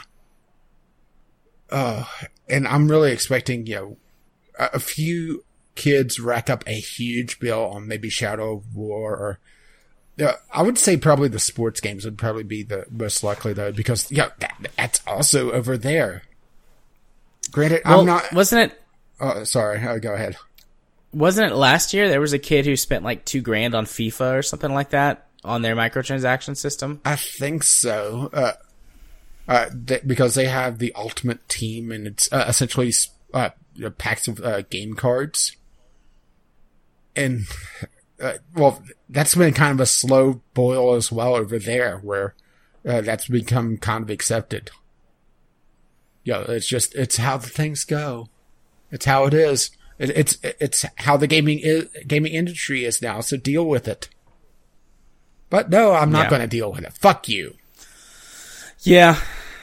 I mean, I think it, unfortunately, it's here to stay for now. It's here to stay At for some now point- until someone screws up and racks up a twenty thousand dollar bill on Shadow of War, Yeah, that's what I was going to say. It's here to stay for now until, they hit. until something happens that causes the government or the ESRB to step in. One of the two. And then when that happens, who knows what will happen. I mean, hell, the, the ESRB rating things adult only. Is it going to be nearly as bad as it used to be? Because what it was the big stigma uh, years ago was that brick and mortar stores wouldn't run the game. Yeah, they wouldn't shelf it because they wouldn't shelf adult only because that was in their mind porn. Which, granted, there was a couple porn games, but they never really took off. So adults only usually was just this big boogeyman. Uh, matter of fact, Oblivion actually was rated adults only at one point. Did, did you ever? Really? Yeah, you never read about that? no, I didn't know that. Yeah, there was a texture in the game that had female nipples, and you were able to to mod the game to swap out uh, the uh, texture for the other texture that was in the game but not enabled, and that caused the ESRB to wake up, panic, label uh, Oblivion adults only, and get it pulled from shelves. Well, alrighty then. And this is the Elder I- Scrolls Oblivion, by the way. In case you're wondering, what the hell is this Oblivion you're talking about? There's only one Elder Scrolls game, and it's called Skyrim. No, there's other games, and there's better games. And boy, I never thought I'd be defending Oblivion after not really caring that much about Oblivion when it came out. I, w- I would say if they put an adults only rating like on the front and like a big thing, it's like this game has gambling in it, like gambling for real money. That would probably do something for parents and stores. not, I mean, I'm not convinced. Mostly because parents usually ignore those ratings. Or I should say, the parents that shouldn't be ignoring those ratings ignore the ratings because it is the babysitter for little Timmy. Yeah. God, I hope. Mm, I hope that the next generation of gamers, like my kids' age, with all of us being gamers ourselves, Us having the LAN party in the old folks' home. Well, yeah, but we all know a thing or two. Because I used to make shit up and lie to my parents all the time to get them to buy me games. Like, my parents actually were super conservative, and there was a lot of games that I got because I just, like, flat out lied and they didn't know any better. And the internet was relatively new, and we had dial up, and then even when we had high speed internet, by that point I was a teenager and could buy a lot of games on my own. But it's like, if my kid ever tried to lie to me about a game, I would know almost immediately. It's like, nope, daddy's a gamer, son. I know. Yeah, this So this one definitely has dicks in it. Here, play it. Hope, hopefully, hopefully this is like the sort of the the. It sounds weird to say this, but like the death knell of this. Like, I feel like their days are numbered But for this hit sort of peak thing. loot box. yeah, we've we've hit peak bullshit. At least this type of bullshit. I was about to say peak bullshit. Boy, boy, you got to be disappointed? because so- relatively soon i mean i don't mean like tomorrow but in the next few years someone is going to do something someone's going to fuck up and then the government's going to step in or the esrb is going to step in or you know the kids will get old enough to like get tired of this shit too Or uh, they they get old enough where they're having to pay for the loot boxes themselves, and they realize just how bullshit that is. Yeah, this is. Yeah, in a few years, this is going to change. I don't know if it's going to change to something that's better or something that's worse or something that's relatively as bad, but this can't go on forever. It's got to stop somewhere. It always does in industries when there's a runaway in some way or another. The market might self correct and we might see a second gaming crash brought on by all this bullshit, at least in the AAA sector. I think the indie sector would be fine.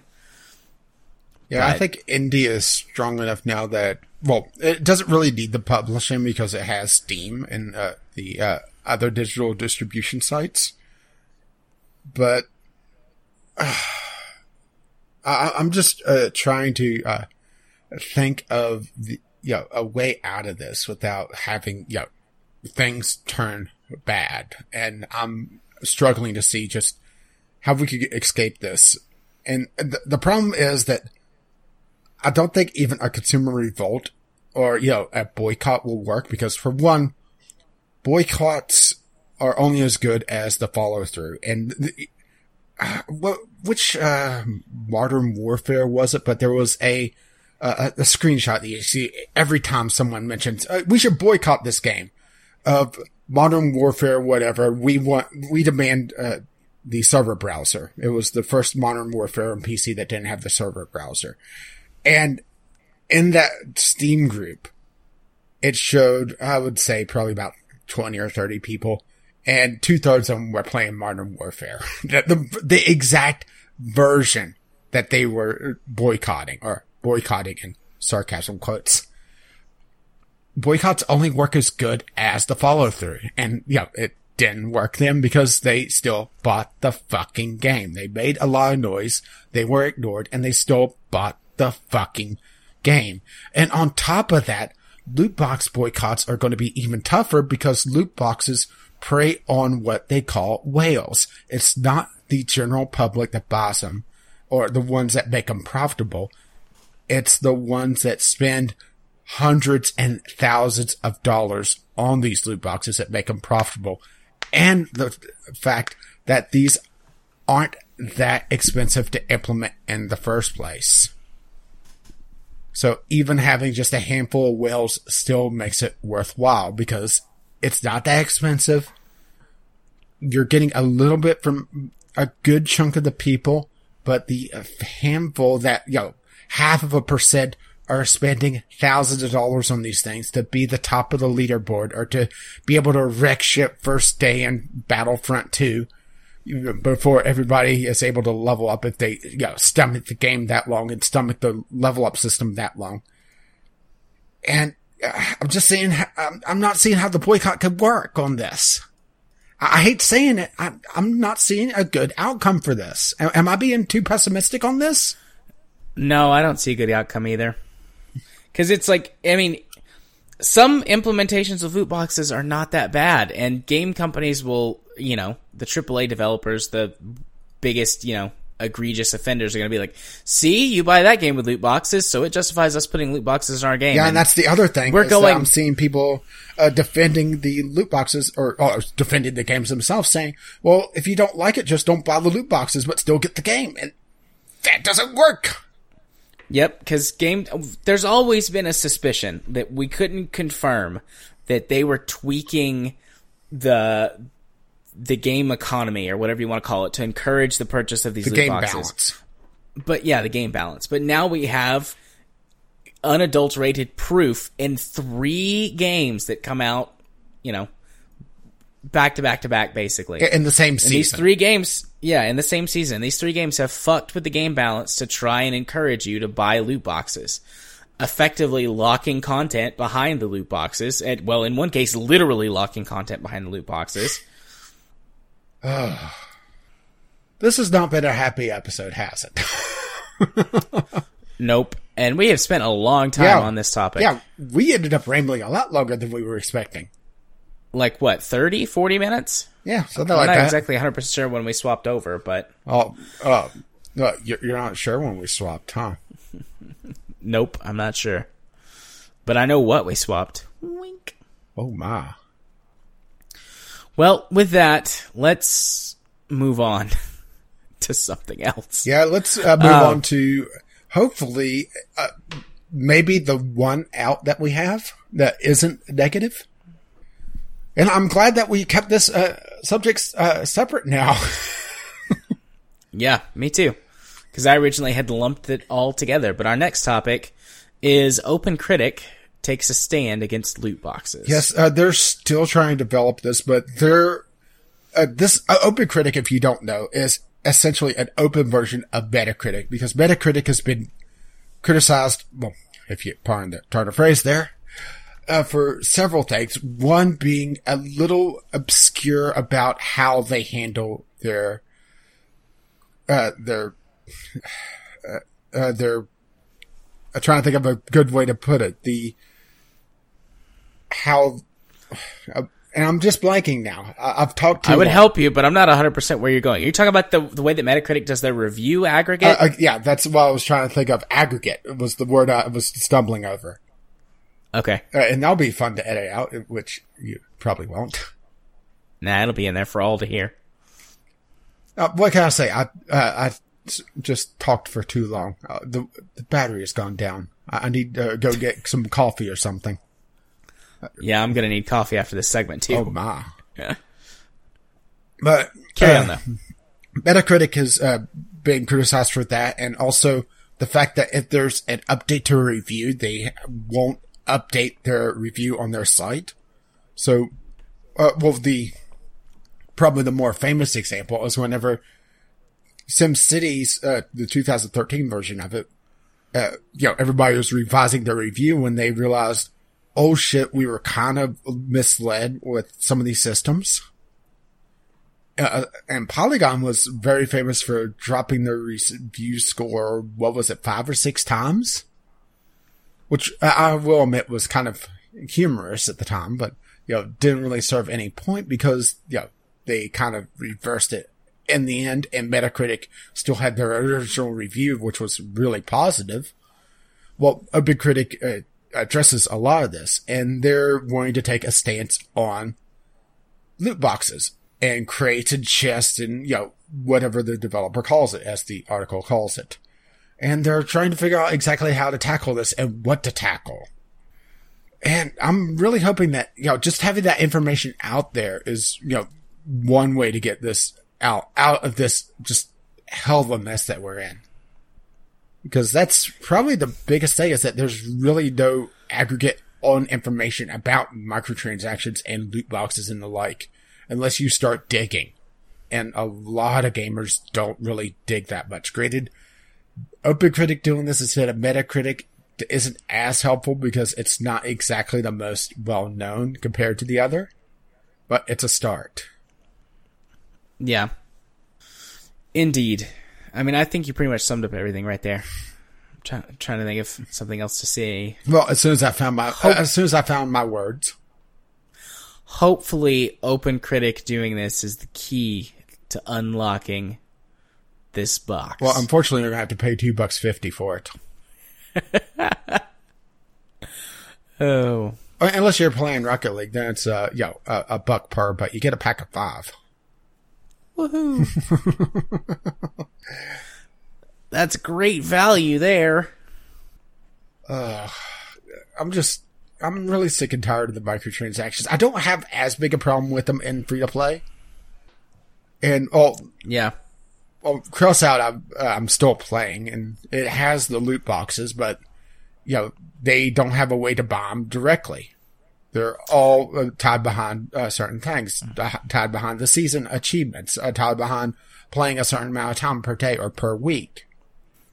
And you could, uh, well, you could directly buy them if you pay for the in-game currency, and that's you know kind of blurring the line a little bit.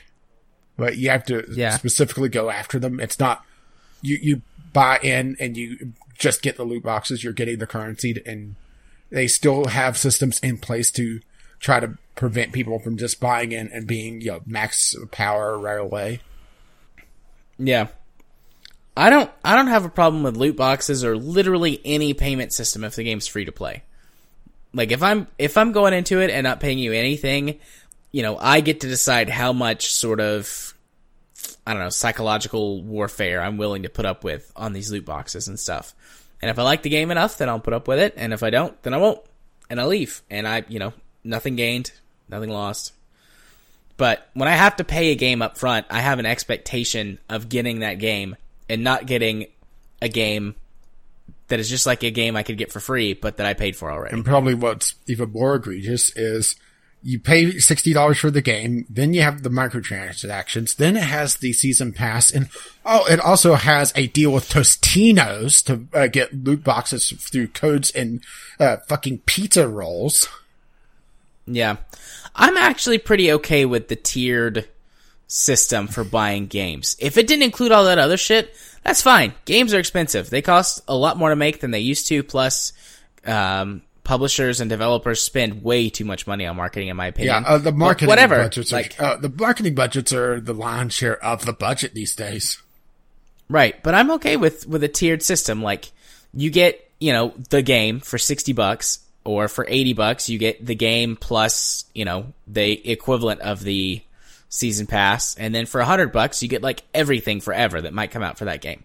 I'm perfectly fine with that. There's lots of business models that do that with other products and you just basically pick how much you want to be invested in it. You pick that tier, you go in and you go. But they do that and also like you said, you know, double, triple, quadruple dip and microtransactions, DLC, loot boxes, season passes, sometimes multiple season passes. Wasn't it the original Battlefront that had two season passes? Oh, I know Borderlands 2 had two season passes. Yeah. And So the second season pass didn't really give all that much.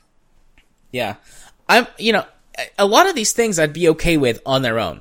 Like I'm fine with the idea of a season pass if you want to you know essentially pre-order DLC if they didn't stack it with other stuff. It's just too much, too much shit.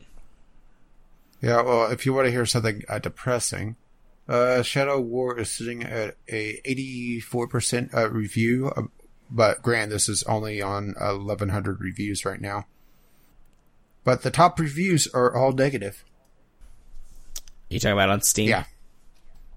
I mean, hell, Shadow of War was, uh, re- uh, well, was it Polygon that gave a scathing review uh, based on its microtransactions and still gave it a 7.5 out of 10? Uh, I'm not sure if it was Polygon or not. It, it, I, I think it was Polygon or maybe Kotaku. Uh, one of the two, uh, you know, was talking, uh, how bad the, uh, the microtransactions were. Then 7.5 out of 10. I, mean, you do realize that there is scores below that, right? Granted, I think the game actually has to give you some sort of tricks, uh, some sort of disease in order to rate in the sixes. and know, five it just know, just know, just completely destroys your system. You don't want to know what happens if you get a two. This is interesting. Do not. So the Shadow of War. Do we're way fucking off track. Do not accept the terms of service. If you just click the accept button without clicking the checkbox, it turns off the microtransactions, marketplace, and people attacking your base while you're offline. Uh, and then it has multiplayer in quotes. There is nothing that tells you it's possible to do this on the screen. It's detailed further here. You can follow the link. That's interesting. Don't worry, they'll So- patch that out. breaking news, I guess.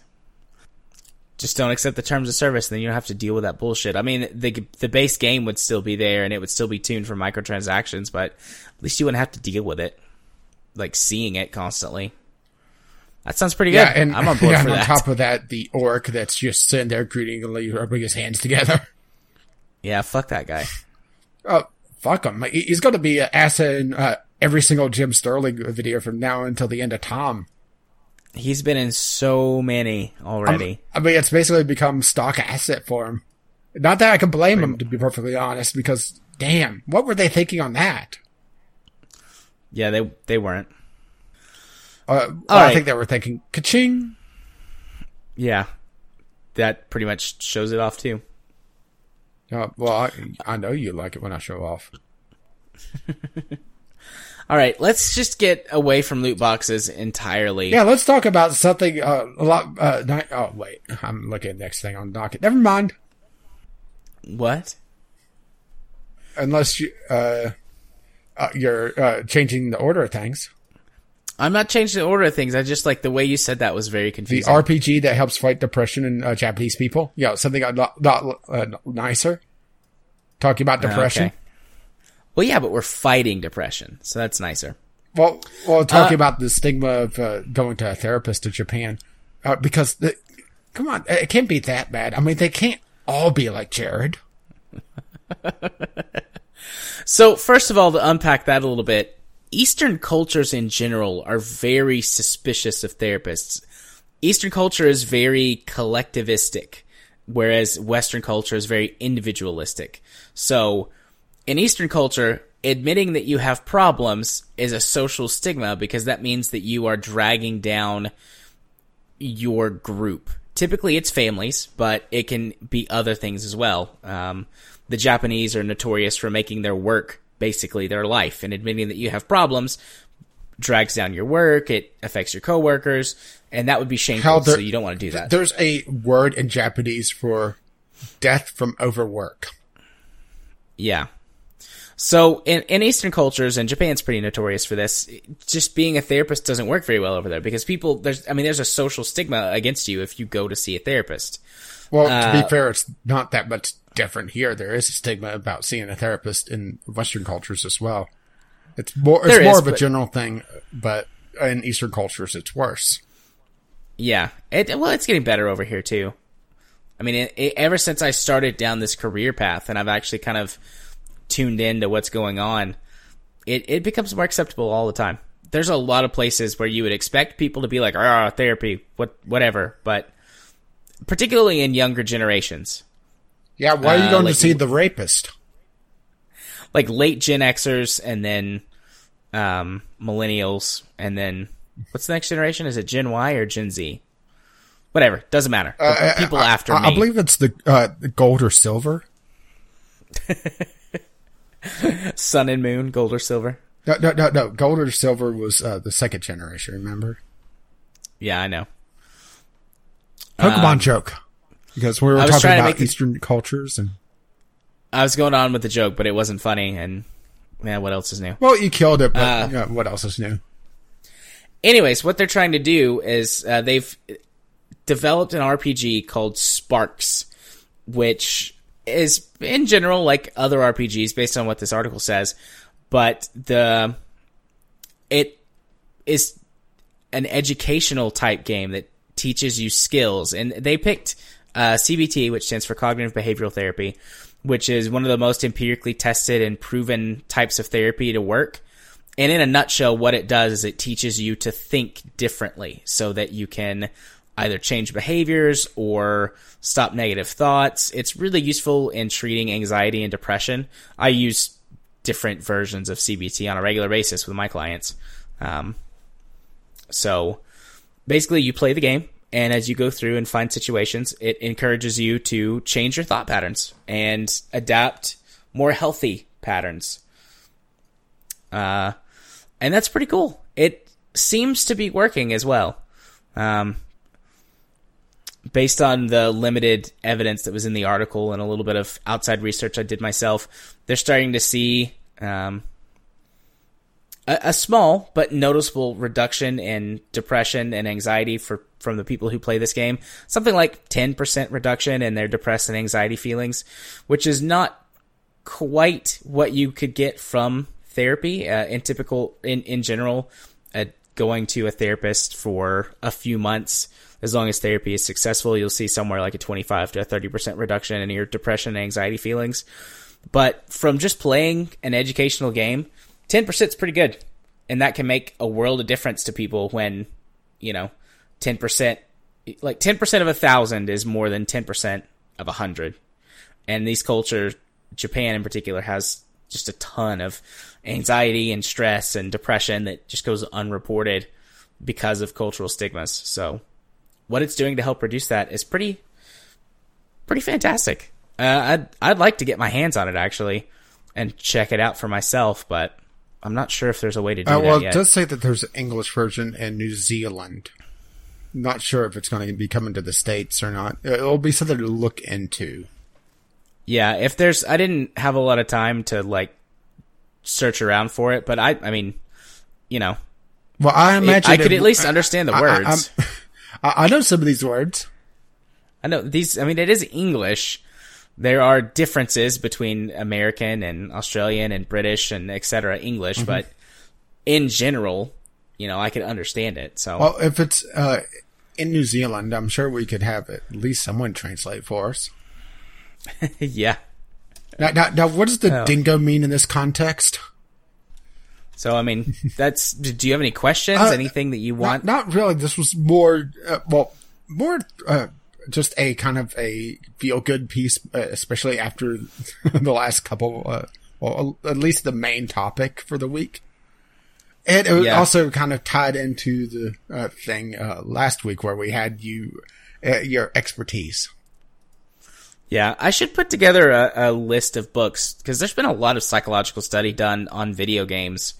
Um, I should put together a list of books for anyone who's interested. There's there's some, been some pretty fascinating studies and statistics, particularly stuff regarding WoW. Um, the books that I'm thinking of are a little bit outdated. I should try and find some more recent ones, but a lot of interesting stuff, a lot of neat research you can do with video games. Well, if this is the game that I found just now, I found their website. I'll drop it in the show notes and have it on uh, the well the show notes. Uh, it says that there it's not outside New Zealand yet, but they're planning on having other countries. Yeah, uh, is this it? Yeah, I, I yeah. Okay, I, I was just wanting to make sure. And it does have a YouTube video on how it works, which uh, it would be very helpful. Yay, psychology two weeks in a row. I'm helping. I'm helping. oh, don't worry, I'll class things up. Fuck. Yay. oh. All right. So, anyways, uh, Microsoft is rumored to want to extend PUBG's exclusivity on Xbox. No shit, Sherlock. um, yeah, I don't know why they wouldn't. Uh, it's the game right yeah, now. Yeah, they would be foolish to not want to uh, extend, expand it. And that's part of the reason why they were, well, Bluehole was so pissed at Epic was that beat, that they beat them to the consoles because Fortnite is on both the consoles. And I would say that, for, uh, yeah, Bluehole would probably be very foolish to take them up on this, even though Microsoft could probably give them a lot of money because Microsoft is getting their ass handed to them this console generation. At least at the beginning of the year, that was the latest numbers I was able to find just on a very quick search. The Xbox One was being outsold nearly two to one with the Nintendo Wii getting about half their sales. Or, or sorry, the Wii U, uh, was the Wii U numbers. And granted, this is before the PlayStation Pro and the Xbox X, X, X, S, X, whatever. Whatever they decide to call the next version, I guess, as well. But eh, they can't made up that much of a difference yet. So they still have a very small share of the market. And I think Bluehole will definitely want to expand into the PlayStation where they have a lot bigger player base or potential player base. Uh, how much money would they have to give Bluehole to be able to make this profitable for them? I don't know. I mean, they've sold a cajillion copies on PC. Um, uh, I guess we're gonna have to fire up Steam Spy to find out because th- this ought to be interesting how many player, uh, how, well, how many copies? Because Player Unknown's Battleground is peaking just shy of two million now, and uh, it, it also kind of irritates me that it's all capitals. You know, Player Unknown's Battlegrounds. It's very angry.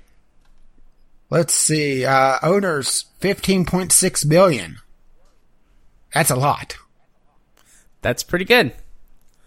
That, that's um, pretty good.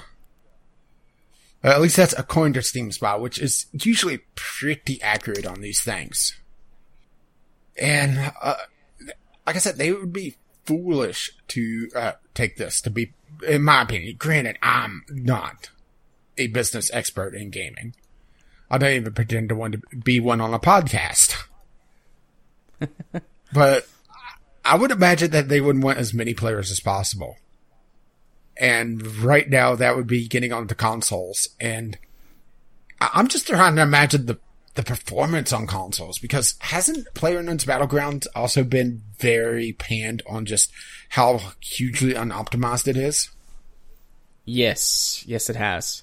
Yeah. It used to be the joke that can it play Crysis? Now it is, can it play PlayerUnknown's Battlegrounds above a low? and the answer is always no. It can't. Ever at least without, you know, uh, you know, just running two computers in SLI. trying to see if I can find numbers for how many PS4s have sold. They're all old numbers. That that that's what I was saying. quick that, Google search. Uh, yeah. The, I think the newest I was finding was before the kind of this weird half step of the generation. I don't think that they've really reported the numbers yet on the PS4 Pro and Xbox One X to date. Uh, VGChartz might be useful here. All right, according to VGChartz, the PlayStation 4 has sold 62 and a half million units oh, only since its launch. Uh, compared to the Xbox One at 30.75 million. So, yeah, two to one. Yeah, or they're, yeah, close enough. Yeah. I mean, 30 million is nothing to sneeze at, but I mean, you, you know. Yeah, you, you would go for the I agree number. with you. Like, yeah, or, it's like how or much money. Yet, both. Because why not both? Yeah. I mean, Microsoft does have fuck you money, so, I mean, they might be willing to pay them enough money that they would go, okay, yeah, that works. But if I, if I was them, I would be asking for like I don't know a billion dollars. If you give me a yeah, billion dollars, I'll for, keep this yeah, exclusive. I would be asking for Minecraft money. Yeah, well, Minecraft was two billion. I don't think this is quite the phenomenon that Minecraft has Yet. been, because Minecraft had you know has had years of staying power, nearly a decade at this yeah, point. Damn, that, that's uh, it is kind of uh, amazing to believe Minecraft has uh, been the thing for so long, and it looks like battle royale is becoming that. Granted, I'm pretty sure that there was some sort of battle royale in Minecraft as well. Yeah, there's been basically everything in Minecraft. Yeah. Well, um, well how they but, built computers in Minecraft. Yeah. But I mean, basically, if I was these guys, if I was Bluehole, I'd be asking for a billion dollars. I'd probably do it for seven hundred and fifty million. But I mean, if they didn't give me that money, fuck it. Say no. Put it on PS4. Get access to another 60 million players or 60 million potential customers. If they could get on Switch too, that would be nice. But I don't think it would work on Switch. As in, you know, it's just not optimized enough to work on Switch. Because is it isn't Yeah. Nintendo's uh, console still underpowered compared to the other two, even though it's uh, the newer newest of them? Yeah, it's still underpowered. But yeah, that's also Nintendo's thing. Nintendo has two things. One, they never deliver enough uh, of anything. Always have uh, some sort of physical merchandise shortage. And two, their consoles are always underpowered and they go for more staying power of their licenses, which, yeah, they have to milk uh, Mario dry at some point. Yeah, his nipples, you know, they have to be just chafed all to hell at this point. I, I mean, there, there was a big controversy about uh, Mario's nipples. or did you see that one? Yeah, people talking about Mario. I'm, no, I'm not joking. No, I didn't see that. Yeah, there was talk about h- him having a swimsuit and showing nipples. Nice. According to this, the Nintendo Switch has sold almost 6 million units already. Can you imagine how many they would have sold if they actually had stock? Probably 10 million, that'd be my guess. The Wii U, though, over its lifespan has only sold 14 million units. so the Switch is already almost halfway there, oh. and it's not even been a year since its release. Uh, to be fair, the, uh, the I think the Wii U was kind of sabotaged from the beginning because it felt like just an expansion on the Wii. It didn't feel like its own console, and I imagine that a lot of the more casual people that bought the Wii, especially since the Wii went into areas that didn't really have uh, gaming saturation, just looked at the Wii. It's like, why do I need a tablet for my Wii? And I wouldn't blame people for uh, thinking that because hell, whenever I first heard Wii U, it's uh, like, what is this? Well, outside of what the noise that a siren makes. Wii U, Wii U, Wii U. Alrighty. Next topic. Next topic. Yo, something, Telltale. yo, something nice and happy to round things out. Telltale will remove image of real life assassination victim from Batman, the enemy within. Oh, how the hell did this? Well, we, I think I know how the hell this happened, but you you would think this would have been caught. But this kind of shows just how Telltale has been throwing things out the door, hasn't it? Yeah. Um, I have to pull up the article to remember exactly who it was, but it was the Russian, uh, assassination Russian from. ambassador. Uh, yeah, was it in Turkey? It was in. It was last year. Yeah, it was l- last December. Yeah, yeah, which feels like forever ago now. Yeah, that was, it feels like it's been a lot more than just like ten months. Yeah, wow. Boy, uh, news really makes a time slow down, doesn't it? Yes, it Uh, does. but there was an image, and uh, the article doesn't show it if you're sensitive to that sort of thing. Of uh, the of the ambassador laying dead on the floor in the Batman game, and I could understand how it got there most likely because looking at the news photos of it, it looks like stock footage. You know, the uh, the body on the floor. There's no blood visible. It looks like it's just an actor laying there.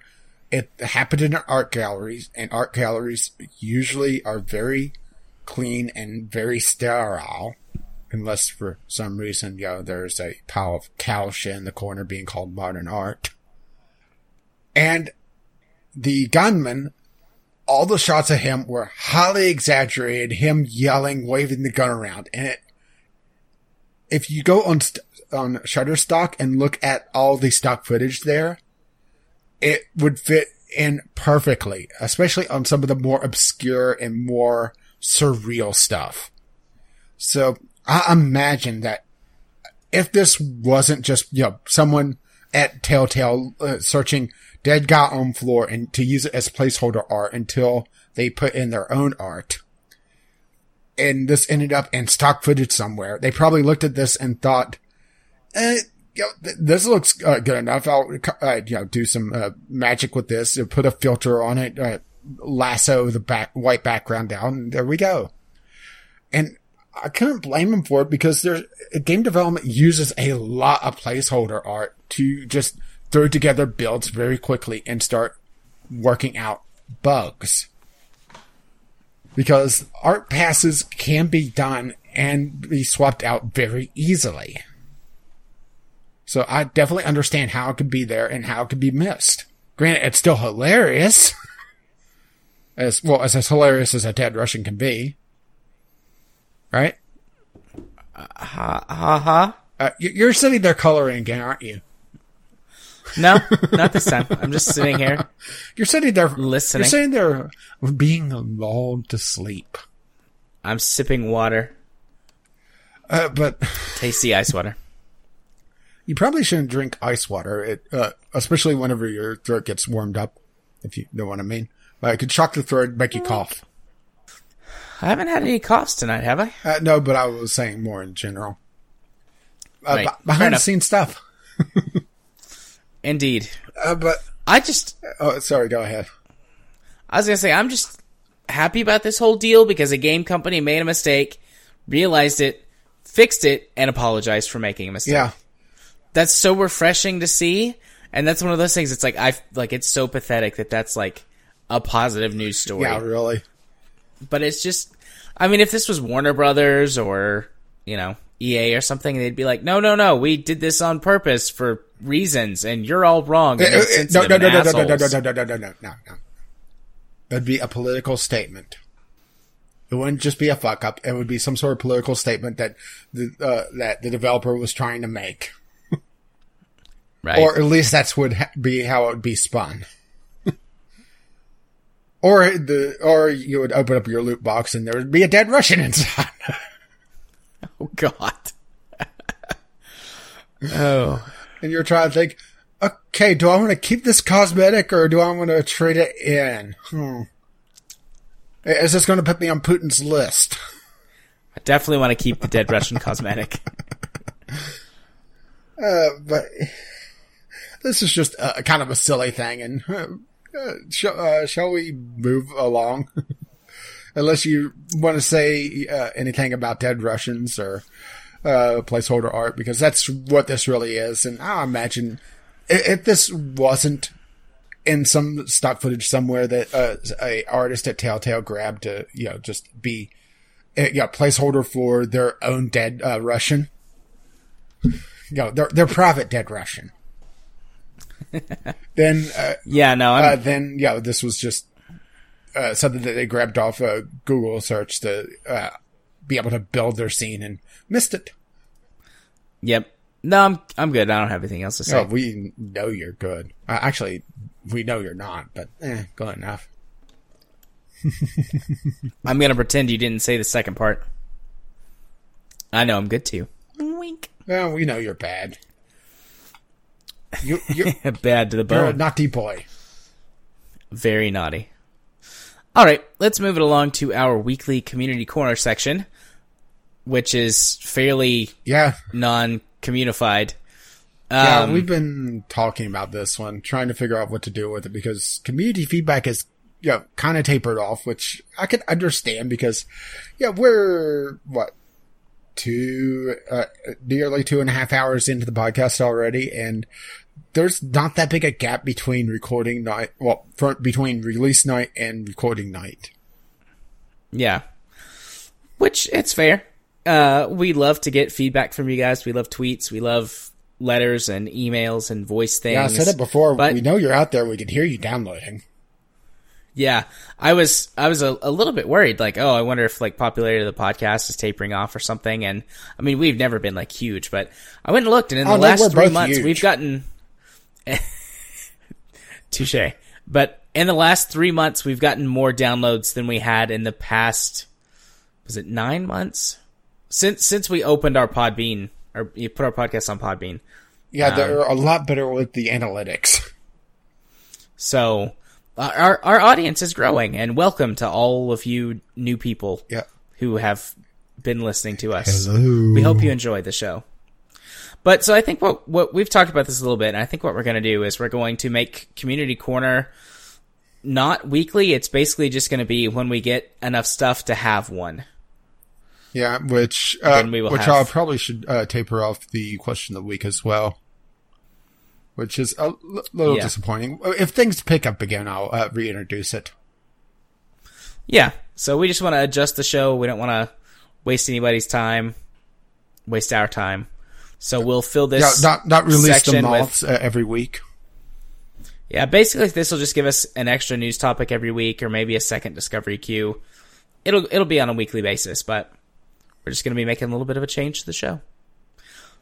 Yeah, I will say that We still want- my views on the podcast over on my YouTube channel came with caffeine rage. Ding. Uh, it's kind of erratic, but occasionally there's uh, an episode that, you know, gets a couple dozen views, which pretty good for, you know, my channel size.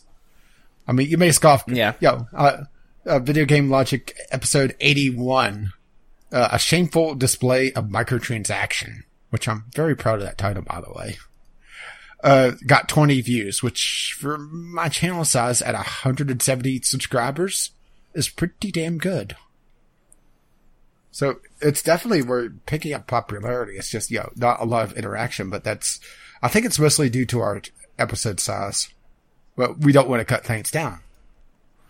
Yeah, we've already been cutting down a little bit just to help accommodate my personal life and work stuff. So don't want to cut them down anymore. Yeah, otherwise we'd be in listenable bite-sized chunks and we can't have that.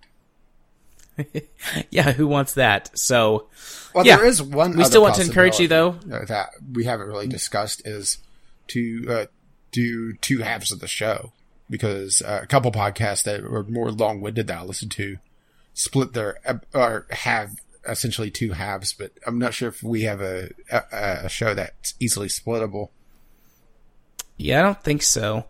Not unless we released each. s- Well, I guess the three core segments are games we played, news, and then community slash discovery queue. Know, which that doesn't work that well. Yeah, we could rearrange the show and put Discovery Queue after games we played, and then do games we played and news. I'm not sure if that works. It's just more. Yeah, I- I don't know. Yeah, a possibility, but I don't think it would work. Yeah, we we can maybe talk about it, but not right now. But we would like to encourage you. Please feel free to still send in text letters, audio letters, questions, send us tweets. And if we have a week where we get some stuff, we'll we'll throw a community corner Yeah, that's VGL podcast at gmail.com or Twitter, VGL podcast. Ding. Ding. Alrighty. Well, with that little, I guess, PSA out of the way, it's time to go for the theme song. Yeah, I said it this week. And I got uh, a game right off the bat. It is A Hat in Time. I've uh, seen some uh, waves going on about this. It looks very interesting. It looks like a love letter to the 3D platformer of the N64 era, the one that Yooka-Laylee should have been. I don't Okay. uh, see any of my friends having this yet, which is a little odd because usually there's someone that has these things. Uh, but uh, who developed this? This was developed. Uh, I think this may be a new company. Yeah, this is a new company, so uh, you know, not a big track record, and I'm not sure of the people behind it. But A Hat in Time is a cute as heck 3D platformer featuring a little girl who stitches hats for wicked powers. She is cute. I will say that I like the art style. It, it has the sort of the simplistic uh, textures. It, it's not Right. it- it's a very cartoony art style. I like it. It just, uh, know, would it hold up over the course of gameplay? It does look like they have some very varied worlds, though, and uh, some very impressive skyboxes. I really don't like 3D platformers, though. Yeah, 3D platformers are definitely hit or miss. It really depends on how assisted they are because there's usually some behind the scenes assistance on how the uh, 3D platformers work. And if they go, you know, completely hands off and yeah, no help whatsoever, it can be very frustrating. It's one of those things. There was a uh, the thread on Twitter uh, several weeks ago, probably a couple months ago at this point, talking about little helps that uh, or little tricks that to help players that game developers do, and you know things like uh, after you step off the ledge, you could still jump for uh, just a split second. Yeah, what did they call that? Coyote time? Yeah. In honor of Wiley Coyote? Yeah, as long as you don't look down. and there were actually people pissed about that, uh, about uh, you know all the little tricks, feeling like they got well they got tricked, but they don't realize that how irritating a game can be without those little things, especially after you played so many games with Coyote Time or you know, having uh, what I believe there was another one about XCOM.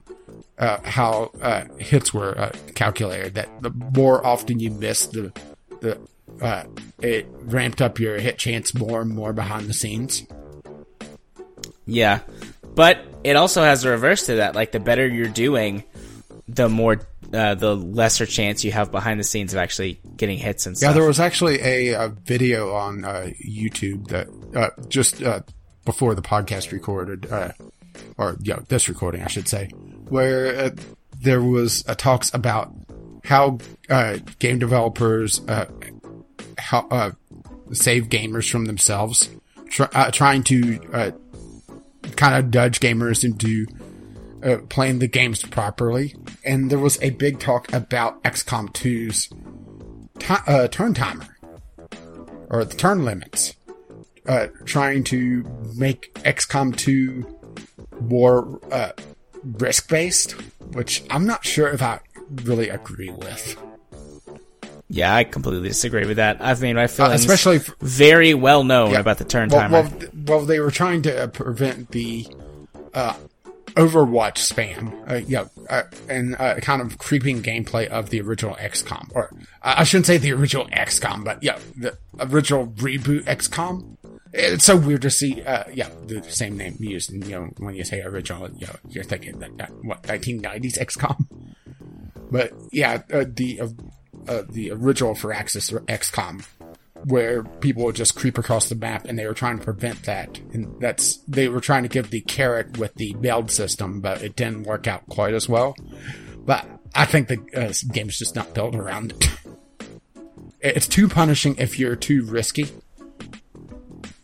yep. uh, but it doesn't really reward it. And we're completely Yep, off there's no reward. But we're chatty this week. We are. Do you have a game? Nope. I've gone through an entire queue while we were sitting here talking. I didn't get shit, so I'm in a second queue right now. Well, I got a second one. Uh, on my second pull. Bermuda Lost Survival. It looks like it's a survival game where you're on a raft in the Bermuda Triangle. And it has a lot of, well, undersea shots. So I imagine that there's a lot of swimming, a lot of probably uh, hitting uh, docks. It, it looks like Waterworld Survival. And it can be very interesting if done right, but also very bad if it's done wrong, and it's on your wish list and uh, that's another genre that's just kind of just taken off. It's just the open world survival. It's nice to see them try to do something outside of just, okay, here we are, we're in the woods again. Oh, I think I just got something that's off your queue. What? Sakura Gamer. This is not on your wish list. So, All so. I'll put it on my uh, discovery queue. Because why the hell not at this point? I mean, it's a Absolutely. Secu- Sakura game. So if you don't know the Sakura games, essentially boobs. Boobs.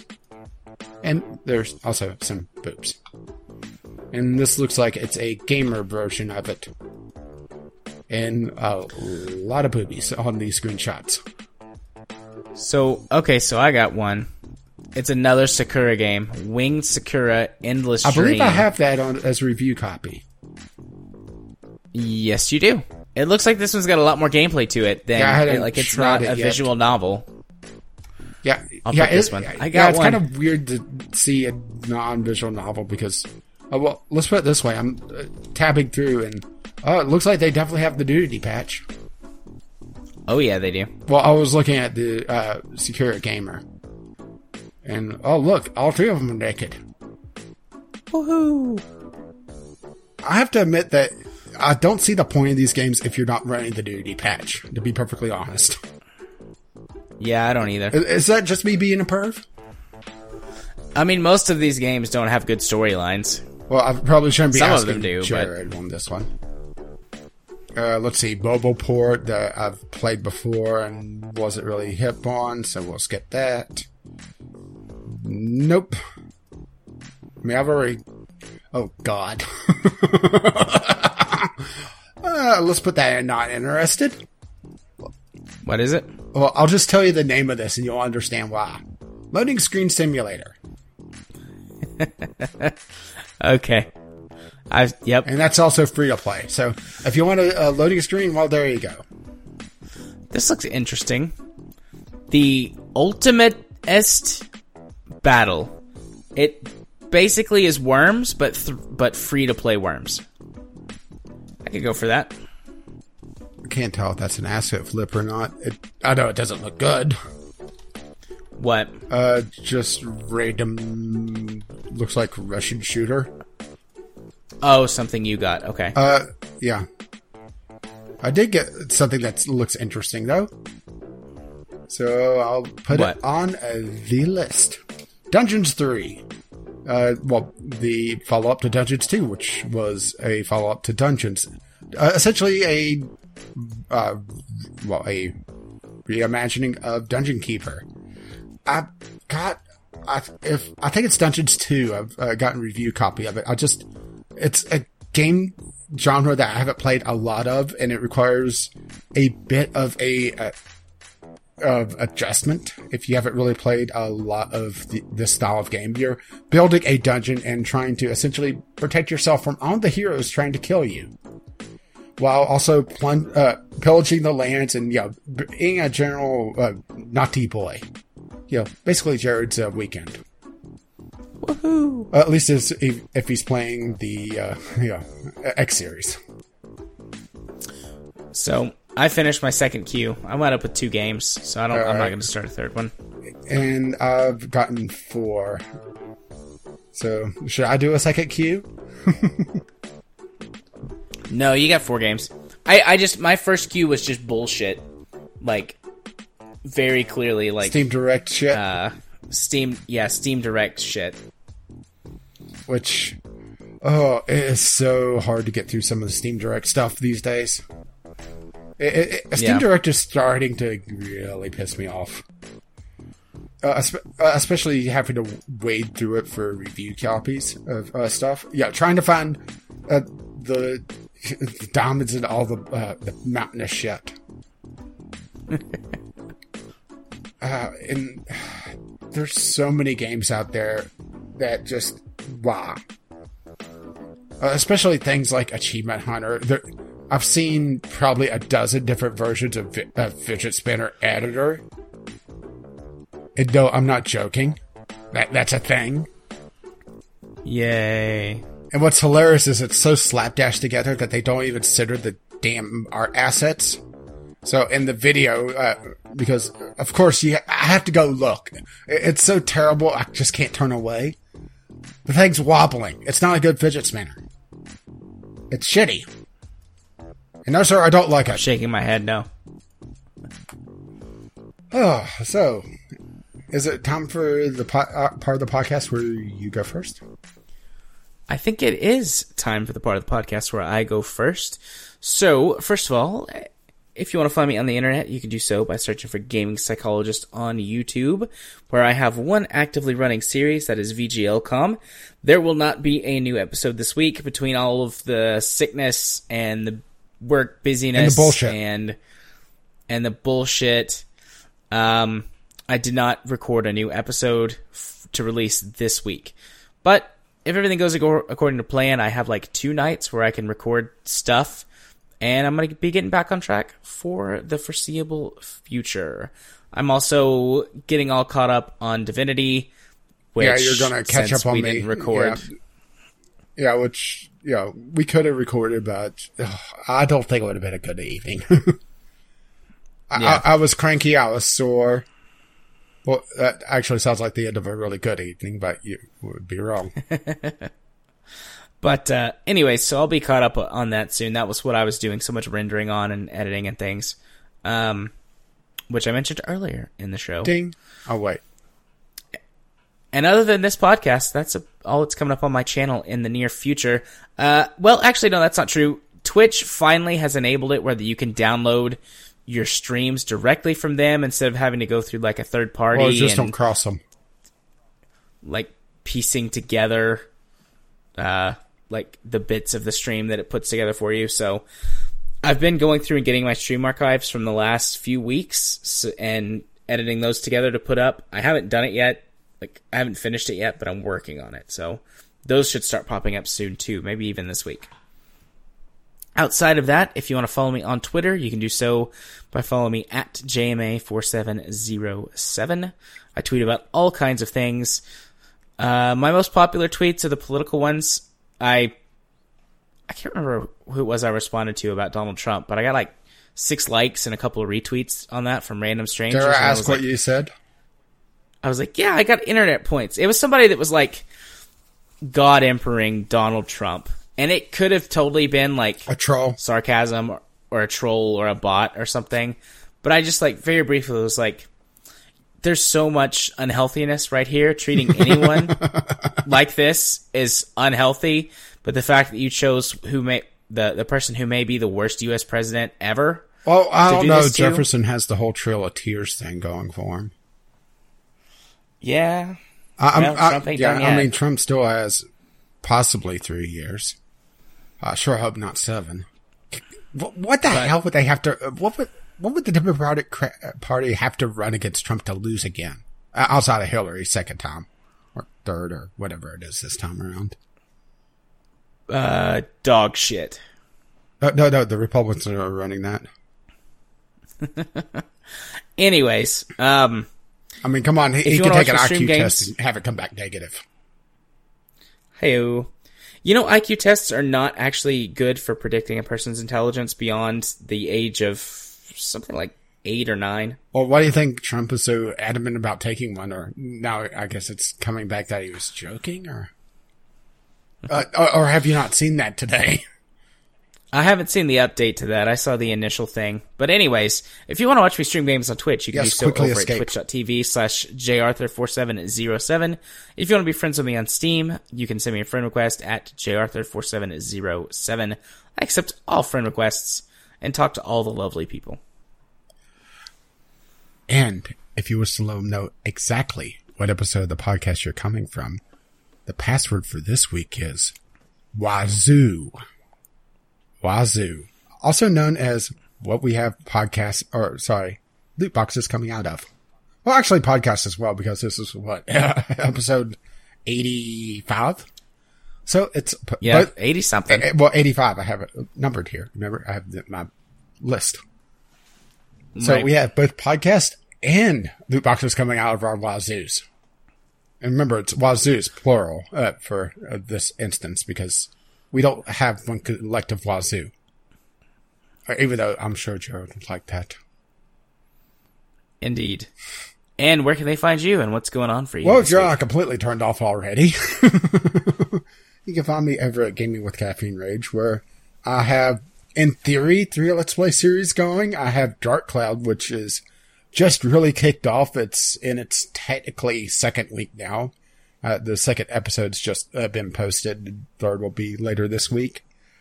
Uh, I guess it would uh, be called a roguelike these days, but it's an action adventure uh, PlayStation 2 game. Yes, I am in the emulation station.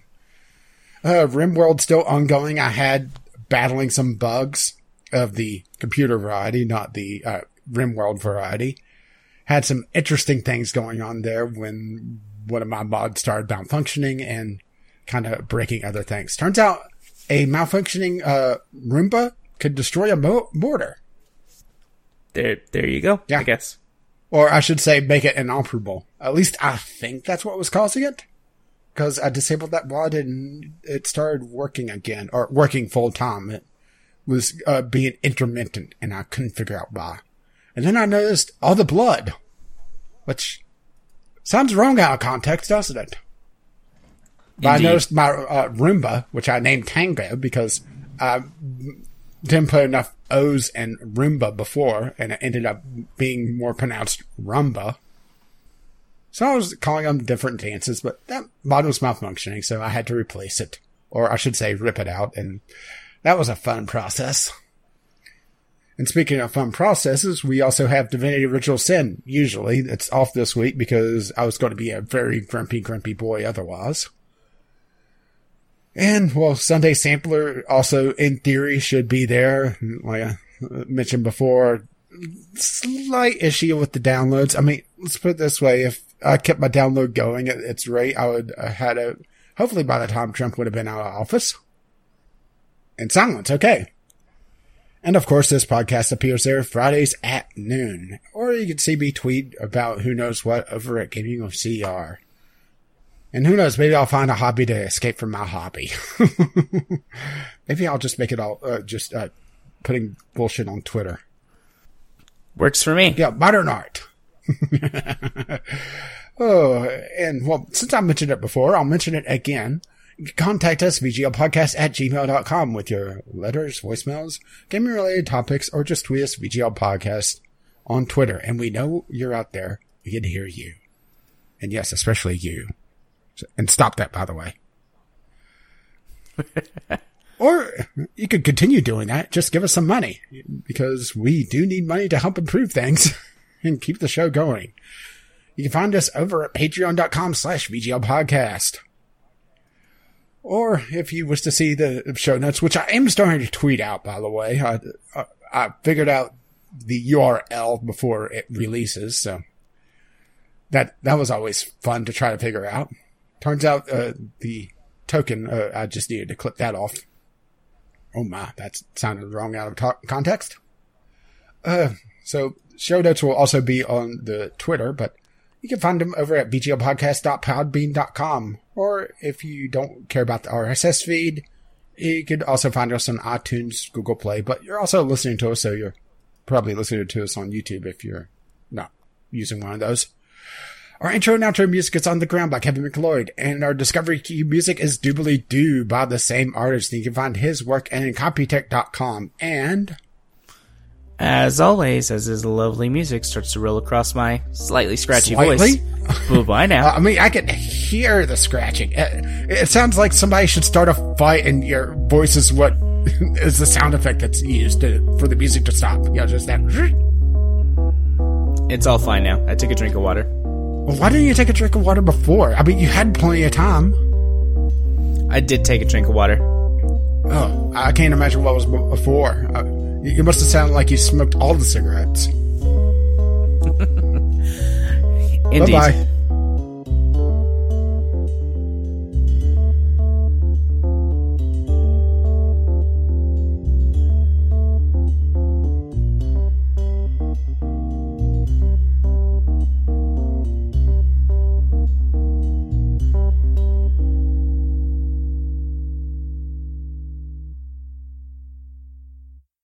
Bye bye.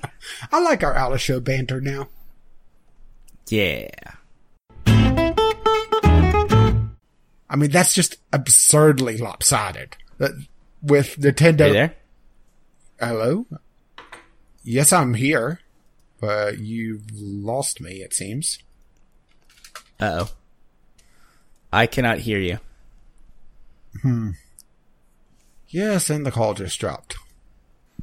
Well, the call dropped. Okay. Okay. I can hear you again. Uh, did you hit mute? No, I didn't hit mute. I just like all of a sudden you disappeared. Well, it said the call dropped. I wasn't sure if you hit muted, you just, uh, you know, hung up to reset things or what. No, I did not. The call dropped all by itself. Ah, Skype. Maybe we should look into moving to Discord. Maybe.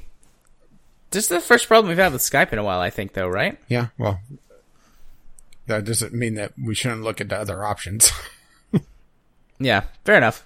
yeah, should we Anyways, just so- restart on this uh, topic? Yeah. Because I have no idea when uh, you dropped me. well, the last thing I heard was uh, two to one. All right. Well, uh, it's I was in mid uh, sentence there, so we'll just restart from the very beginning. Look at this way. Uh, more things to make me look uh, completely foolish. There you go. Also known as any other week of the VGL podcast.